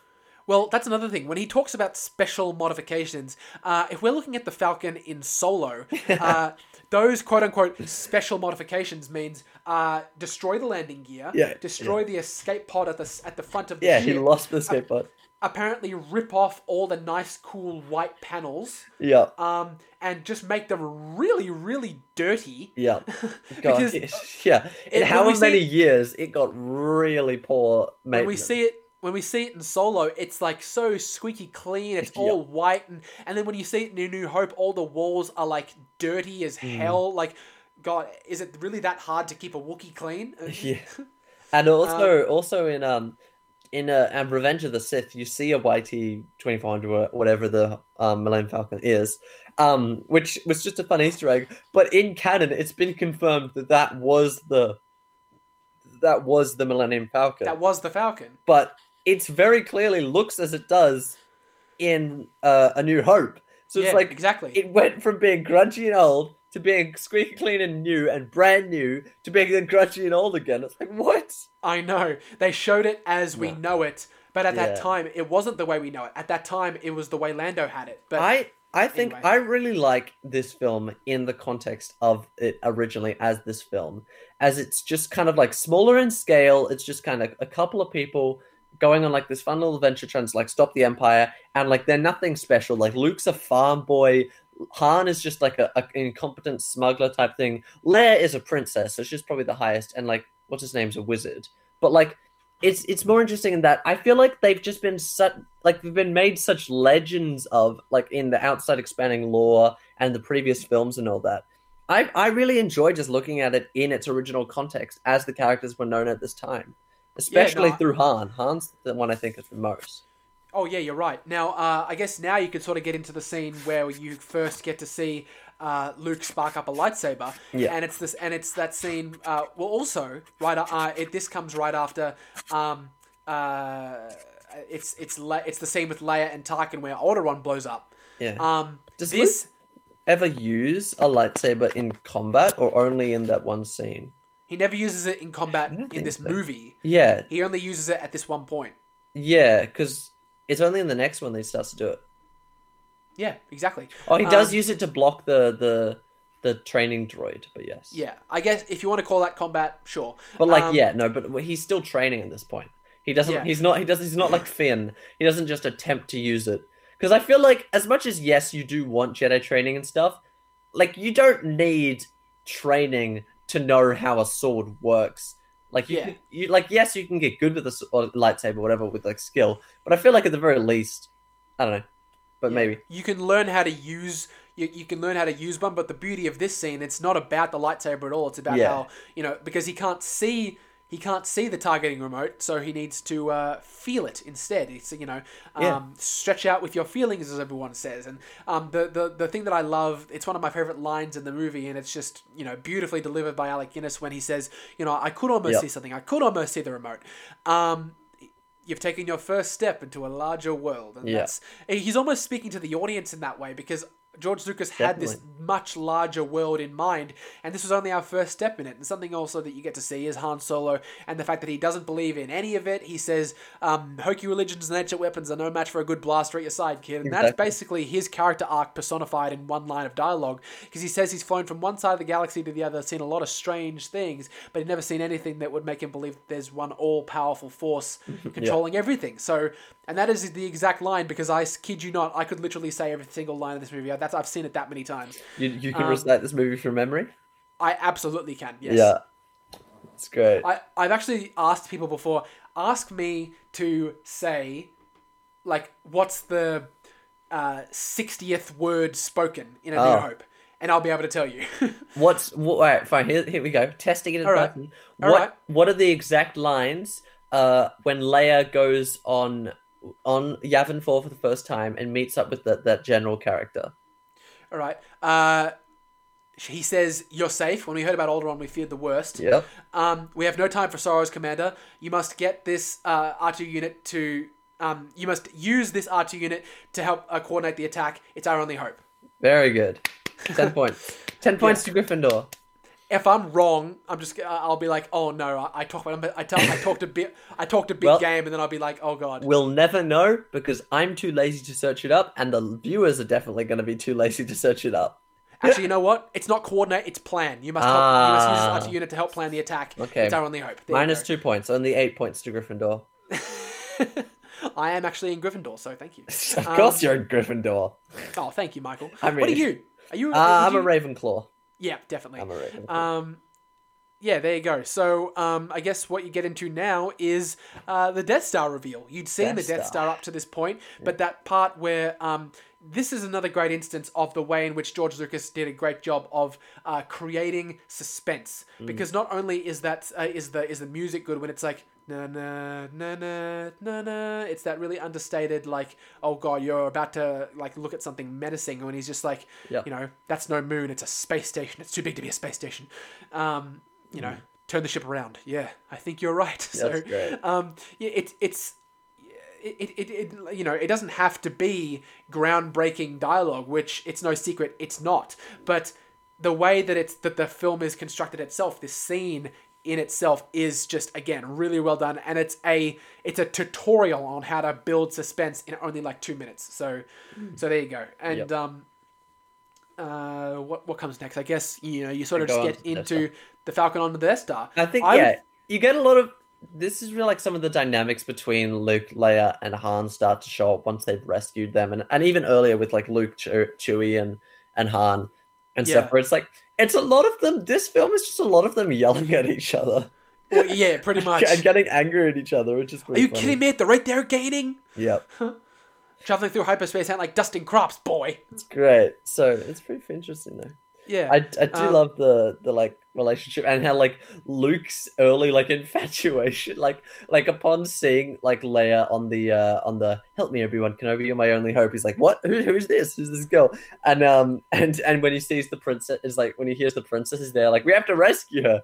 It's great how like Luke is just like I don't know it's funny like I uh, know. how many like maybe he's not seen much many girls on Tatooine or whatever, but like he's just like really interested.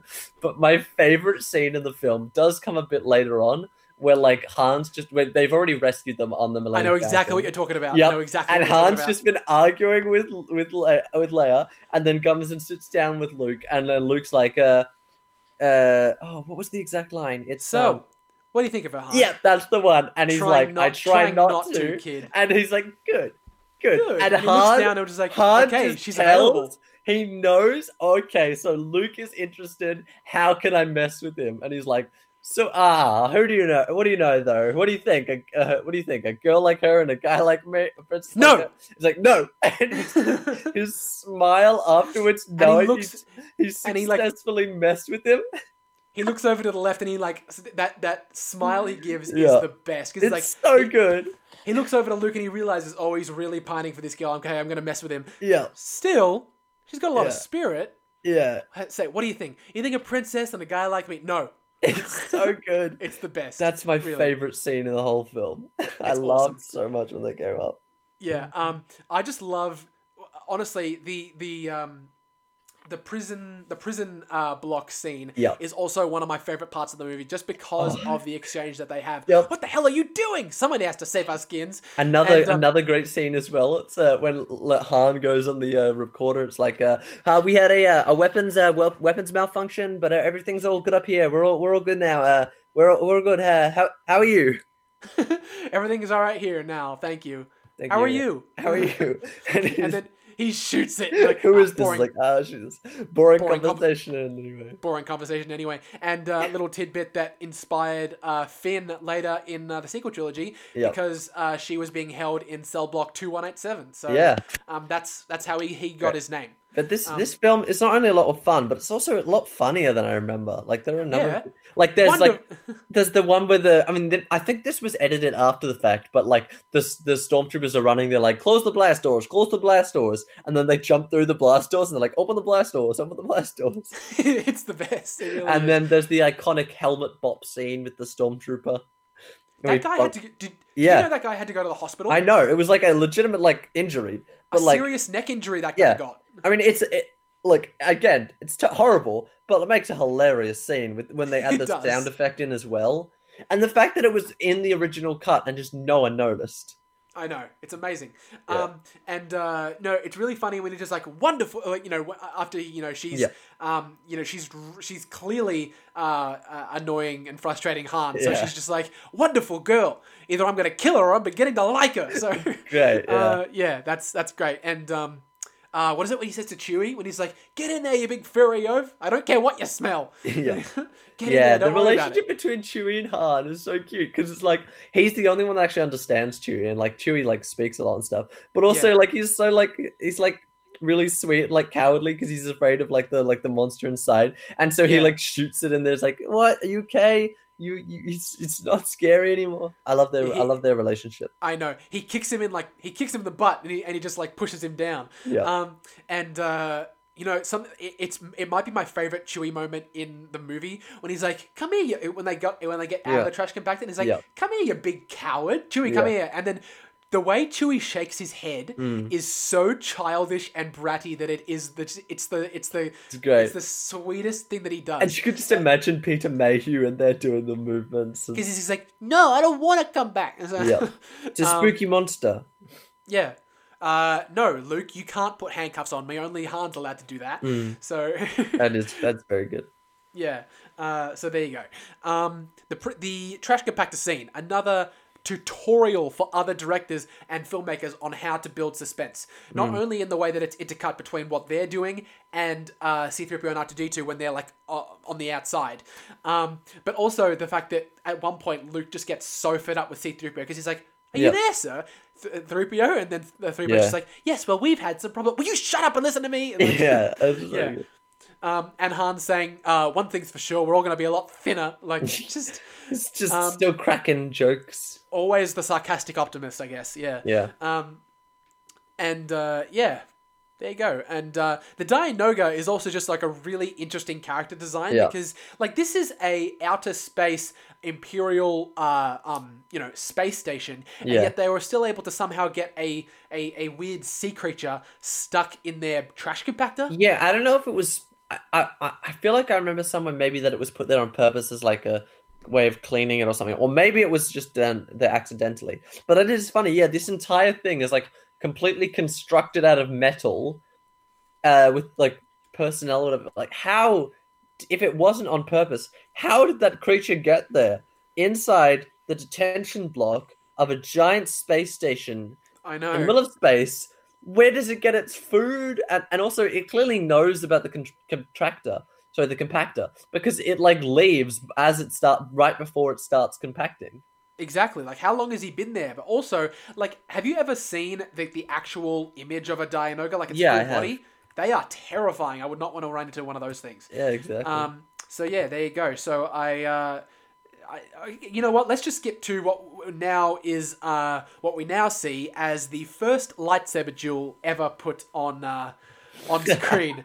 um, yeah, okay, look, it's well known that the choreography is bad, and that spin by Obi Wan is Yep. just oh, that's and very there's- good. there's there's literally a moment where they uh they're, they're like the, the lightsabers have clashed, they've locked and nothing is moving, and then Darth Vader like moves his lightsaber down and he's on the other side of Obi-Wan's lightsaber. When he brings it down in the way he does, he would have gone clean through Obi-Wan's head, but it cuts away right after and he just and um the lightsabers are in a completely different position. Yeah. So like I mean, you can't fault them because this had never been done before. Like Yeah. lightsaber, because you know, um, lightsabers were uh, uh, established as a Jedi's weapon, um, as you see uh, when you first see one when Obi Wan gives Luke his father's lightsaber, but you'd never seen them clash. Um, so you can't really fault them for that. And also, I just love that every movement Darth Vader makes in this scene completely negates everything he did in Rogue One. Yeah. Because this because it basically means that um, on Monday. on on Monday, he like slices up rebels mercilessly in a hallway, and he's like the most skilled we've ever seen him. And then on and then on Tuesday, uh, we see him as he is in. He's like Hope. So struggling to fight an old man or whatever. he was having an off day. Have you seen? There's like a like a special effects like recreation of that fight scene, like Yes, done I have. modern. Like that's pretty fun, but like also it is pretty fun. I feel like it doesn't need to be there. Like it, it this fight, while yes, it's not like prequel level fight or like anything like that, it captures what you need, which is like an emotional battle between like these two old friends. And I also like the idea that they're both just like very old. Like Obi-Wan at this point is getting really elderly and, and like older and stuff. And Darth True. Vader is like barely cobbled together. Like he's got robotic parts and all that, but it's it's like funny. I- Well, I, at the I like same that idea. At the same time, when you think about it, like you know, at the time of that moment, Darth Vader and by essence uh, Anakin was well. Let's see now. He was twenty two. He was twenty two at the end of Revenge of the Sith. He would have been 41. He would have been forty one years old. And um, Obi Wan's just a little bit older than him at that point, but they are fighting as if they're sort of just like both Yeah. like Yeah, old veterans like, of an looks like veterans of an old war.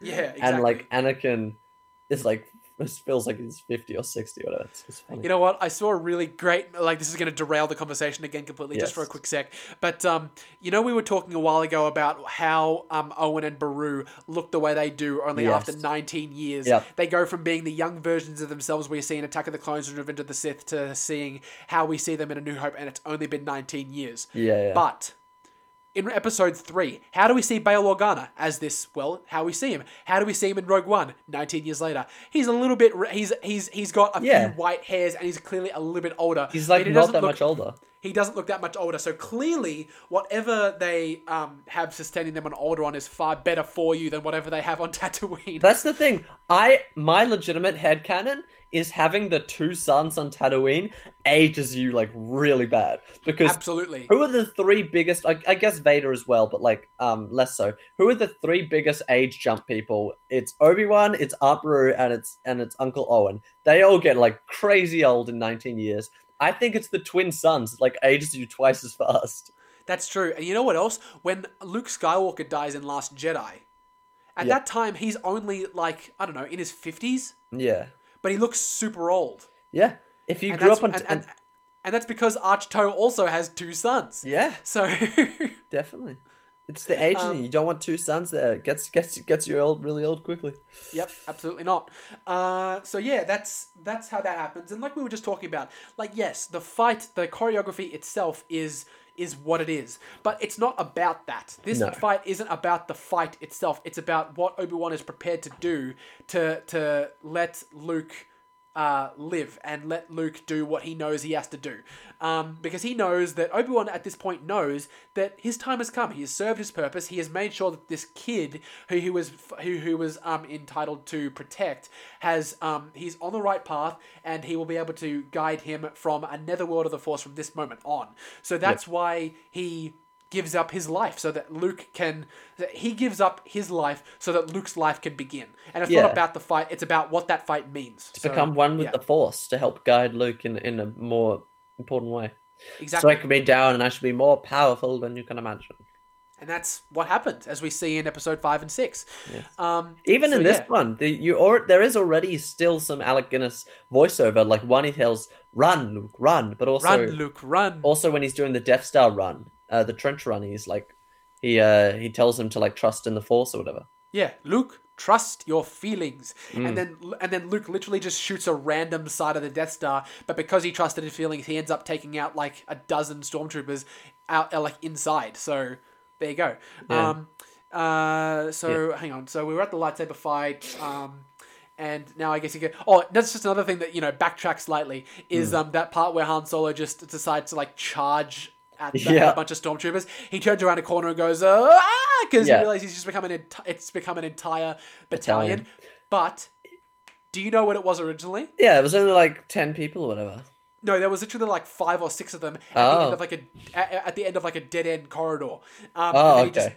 So then he just turns around and that's how it plays out. And now what we have is he turns around and there's like an entire Yeah. battalion. Like there's, There's like thousands of them ATSTs added in as with well. like Tie fighters and Isn't God knows what else in the background. Yeah, no, Yeah. no, no, you're right. There is. Storm. Um, yep. yeah. So I was also wondering, what are these? What are, what are all those stormtroopers doing? they're clearly not being sent to hunt down these. The, the- Yeah, they're the- just sitting the there. intruders. Yeah. Um, and also the the moment where uh, Luke and Leia swing across that thing. That is one of my favorite sequences. Not only because the music is on point, you get the first immersion of the Wilhelm scream in Star Wars, which is just you know it's iconic. Yeah. But also a co- because of some behind the scenes trivia about this uh, scene here. Um, first of all, the the the uh, the rope that they used to swing on was not secure, No. not at all. Uh, they were hoisted thirty feet up into the air of the set. Right, yeah. they could only shoot on this one day, so. Um, Mark Hamill was sort of just like, uh, I, I heard it broke. I mean, I'm not sure if I want to be doing that. And then the stunt coordinator was like, Mark, I wouldn't let you go up there if it wasn't safe. It totally was not safe because of the fact that they still hadn't cracked it. Uh, Yeah. So they were actually under a lot of. Um, that there was some uh, like you know a huge danger that that could really really end badly but obviously it didn't Yeah. they they lived to to to um to, to film the rest but Yeah. that's it's it's it's like a blood curdling thing that you just know about this person who was love like yeah Uh, I love also the it's the- totally safe Yeah. They also there's a, a kiss for luck. There's a number of kisses between Luke and Leia in this film. That just like a hundred percent either one of two situations. Either George Lucas has an interesting um, way of writing Luke and Leia's relationship in this film, or he hundred percent did not plan for them to be brother and sister at this time yeah because he don't- I, clearly builds up a romance between them. I really couldn't tell you um, Could be any yeah, so one of there you go. Yeah. Uh, anyway, let's chug on because I believe our runtime is pretty long today. We're just Um, getting into it. We're just enjoying it. we are. We really are enjoying this, and you and I hope you guys are too. So if we get back to uh, Yavin, um, Which That's where a- that's where most of the film's already been. Like, there's only like 20 minutes left or so once they're at Yavin. Yeah, exactly. Um, so at this point, you can sort of just get into the the Death Star chase scene. This Such a good, is such it's a good, such a good scene because obviously, um, or, or sequence, I guess you could say. Yeah. Because George Lucas clearly took inspiration from um, uh, World Two, World War Two uh, Dog- dogfights, dogfighting, and, yeah.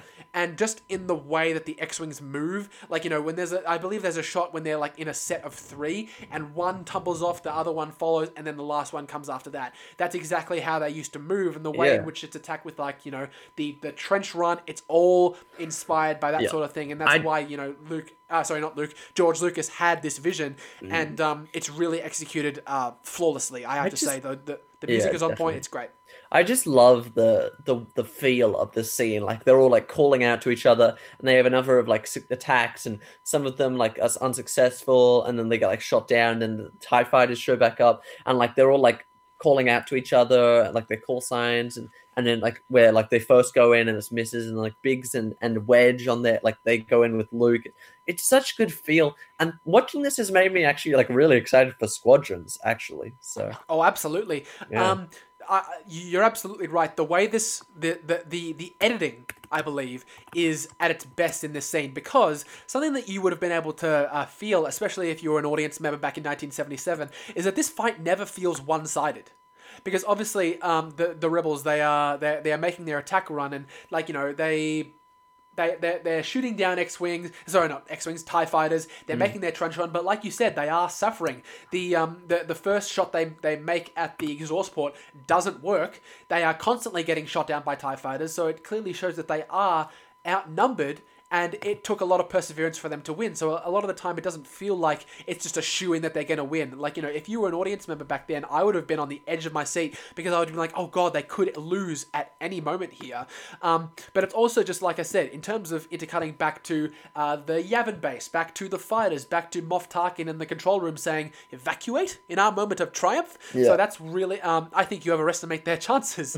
so um, that's that's why this scene is so well done because it gives you all three perspectives of what you should be taking into account. And um, yeah, just that scene where Luke shoots the, uh, you know, he, he makes the he, he makes the shot. It's just really well done because again, like you, it, it's Luke has essentially won. Like the Death Star is going to explode, but at the same time, literally at the at that very moment, um, the Death Star is taking aim at the Rebel base. So like even up till the last second, the tension is so high, and that's why it's, and that's why the scene is is just perfect. Such a good scene, and like yeah, with everything like Darth Vader, like there's most of them have been shot down. There's like hardly any of them left. Like Darth Vader's come in personally to shoot them. They like Wedge gets like fly flies off. They shoot Biggs. It's like the tension's going up, and then like Vader's about to shoot Luke within his sights, and then like Han Solo comes on and like shoots him. It's like yeah, it's great. It's That's- awesome. That is one of the one of the greatest moments, and like It where literally- he releases the the missile. One of my favorite shots in the film Oh, when Vader is, says the force is strong with this one. Oh, so good. but also what? Yeah. Oh yes, that's my. I that's I forgot. All right. I, the other one scene that I said was my favorite. That's my favorite line in the film, which is Vader's "What?" so good. Do you know that's his last line in the entire movie? Oh, it's, that is amazing. And also, also, when he when he does turn his head, you can see his eyes through Yeah. the through the mask. Oh, which is- really? which is in, yeah, you know, if you look closely, you can see David Prowse's eyes, which is interesting. Um, is also does the Tie Advanced have a have a hyperdrive? Because he gets like shot off in the distance or whatever. Uh, after the Death Star blows up, how does Vader get out of there? I do not know because it was. Only, I don't think Tie Fighters themselves had hyperdrives at that Tie point. Fighters don't. I'd say No, the no. Tie Advanced does. They only the only time that you see Tie Fighters jump into hyperspace is at the start of Rise of Skywalker. So they literally didn't have them until that point. Yeah. Um, so they certainly didn't have them. Vader just managed does to have a escape. hyperdrive. Yeah. he managed does. to. Does Oh, it does. Yeah. It does have a hyperdrive. So it's because it was an advanced like prototype version. Yeah, exactly. Um, okay, so there you go. Because I was wondering if it didn't, he was clearly still in the vicinity. So after the Death Star blew up, you would have thought that the remaining X-wings and the Millennium Falcon would have been like, okay, target that tie advanced. No. Um, But like But- also, I feel like I think at, at the- very least, like the Empire would have sent reinforcements because like they did end up evacuating Yavin base pretty much soon after. I would have assumed. Yeah, exactly. Uh, so, and I'll also just you know, lastly, the the thing that we were just talking about with Han Yep. Solo, that shot where the Falcon first comes back, when Mm. you see the sun right behind it as it zooms in on the camera, just Yeah. oh, it's the best. Like Very literally, good. the filmmaking itself in this movie, regardless of how enjoyable and just adventurous it is, the filmmaking as a as a thing Yeah. is just gorgeous, gorgeous, Definitely. and it gives me goosebumps every time. And he's like, "You're all clear, kid. Now let's blow this thing and go home." Yeah. Uh, so it's oh, it's the best. Great shot, kid. That was one in a million. Um, yeah, and uh, that leads us back to the the Yavin base, and I, I like. We, we talk about just wholesome, enjoyable scenes that are just so nice to watch. Um, it will always get me, and it'll always be fun to watch them just like just hug and just be so happy that they won. Like Yeah. it's just it's so fun to watch. And um, d- actually, it it's you can't hear it very well, but you can actually hear Mark Hamill call Princess Leia Carrie yeah Gary, it's when, great. when they first hug him, he- she goes Luke, and he goes Carrie. I know Uh, it's such a funny scene. yeah, uh, Yeah, it, so- it's so subtle, there but there. Uh, it's also good, and then like with the medal scene and well stuff like they they celebrate so much for their like little victory against the Empire, and then listen- in Empire Strikes Back, it gets all dark again after the I know.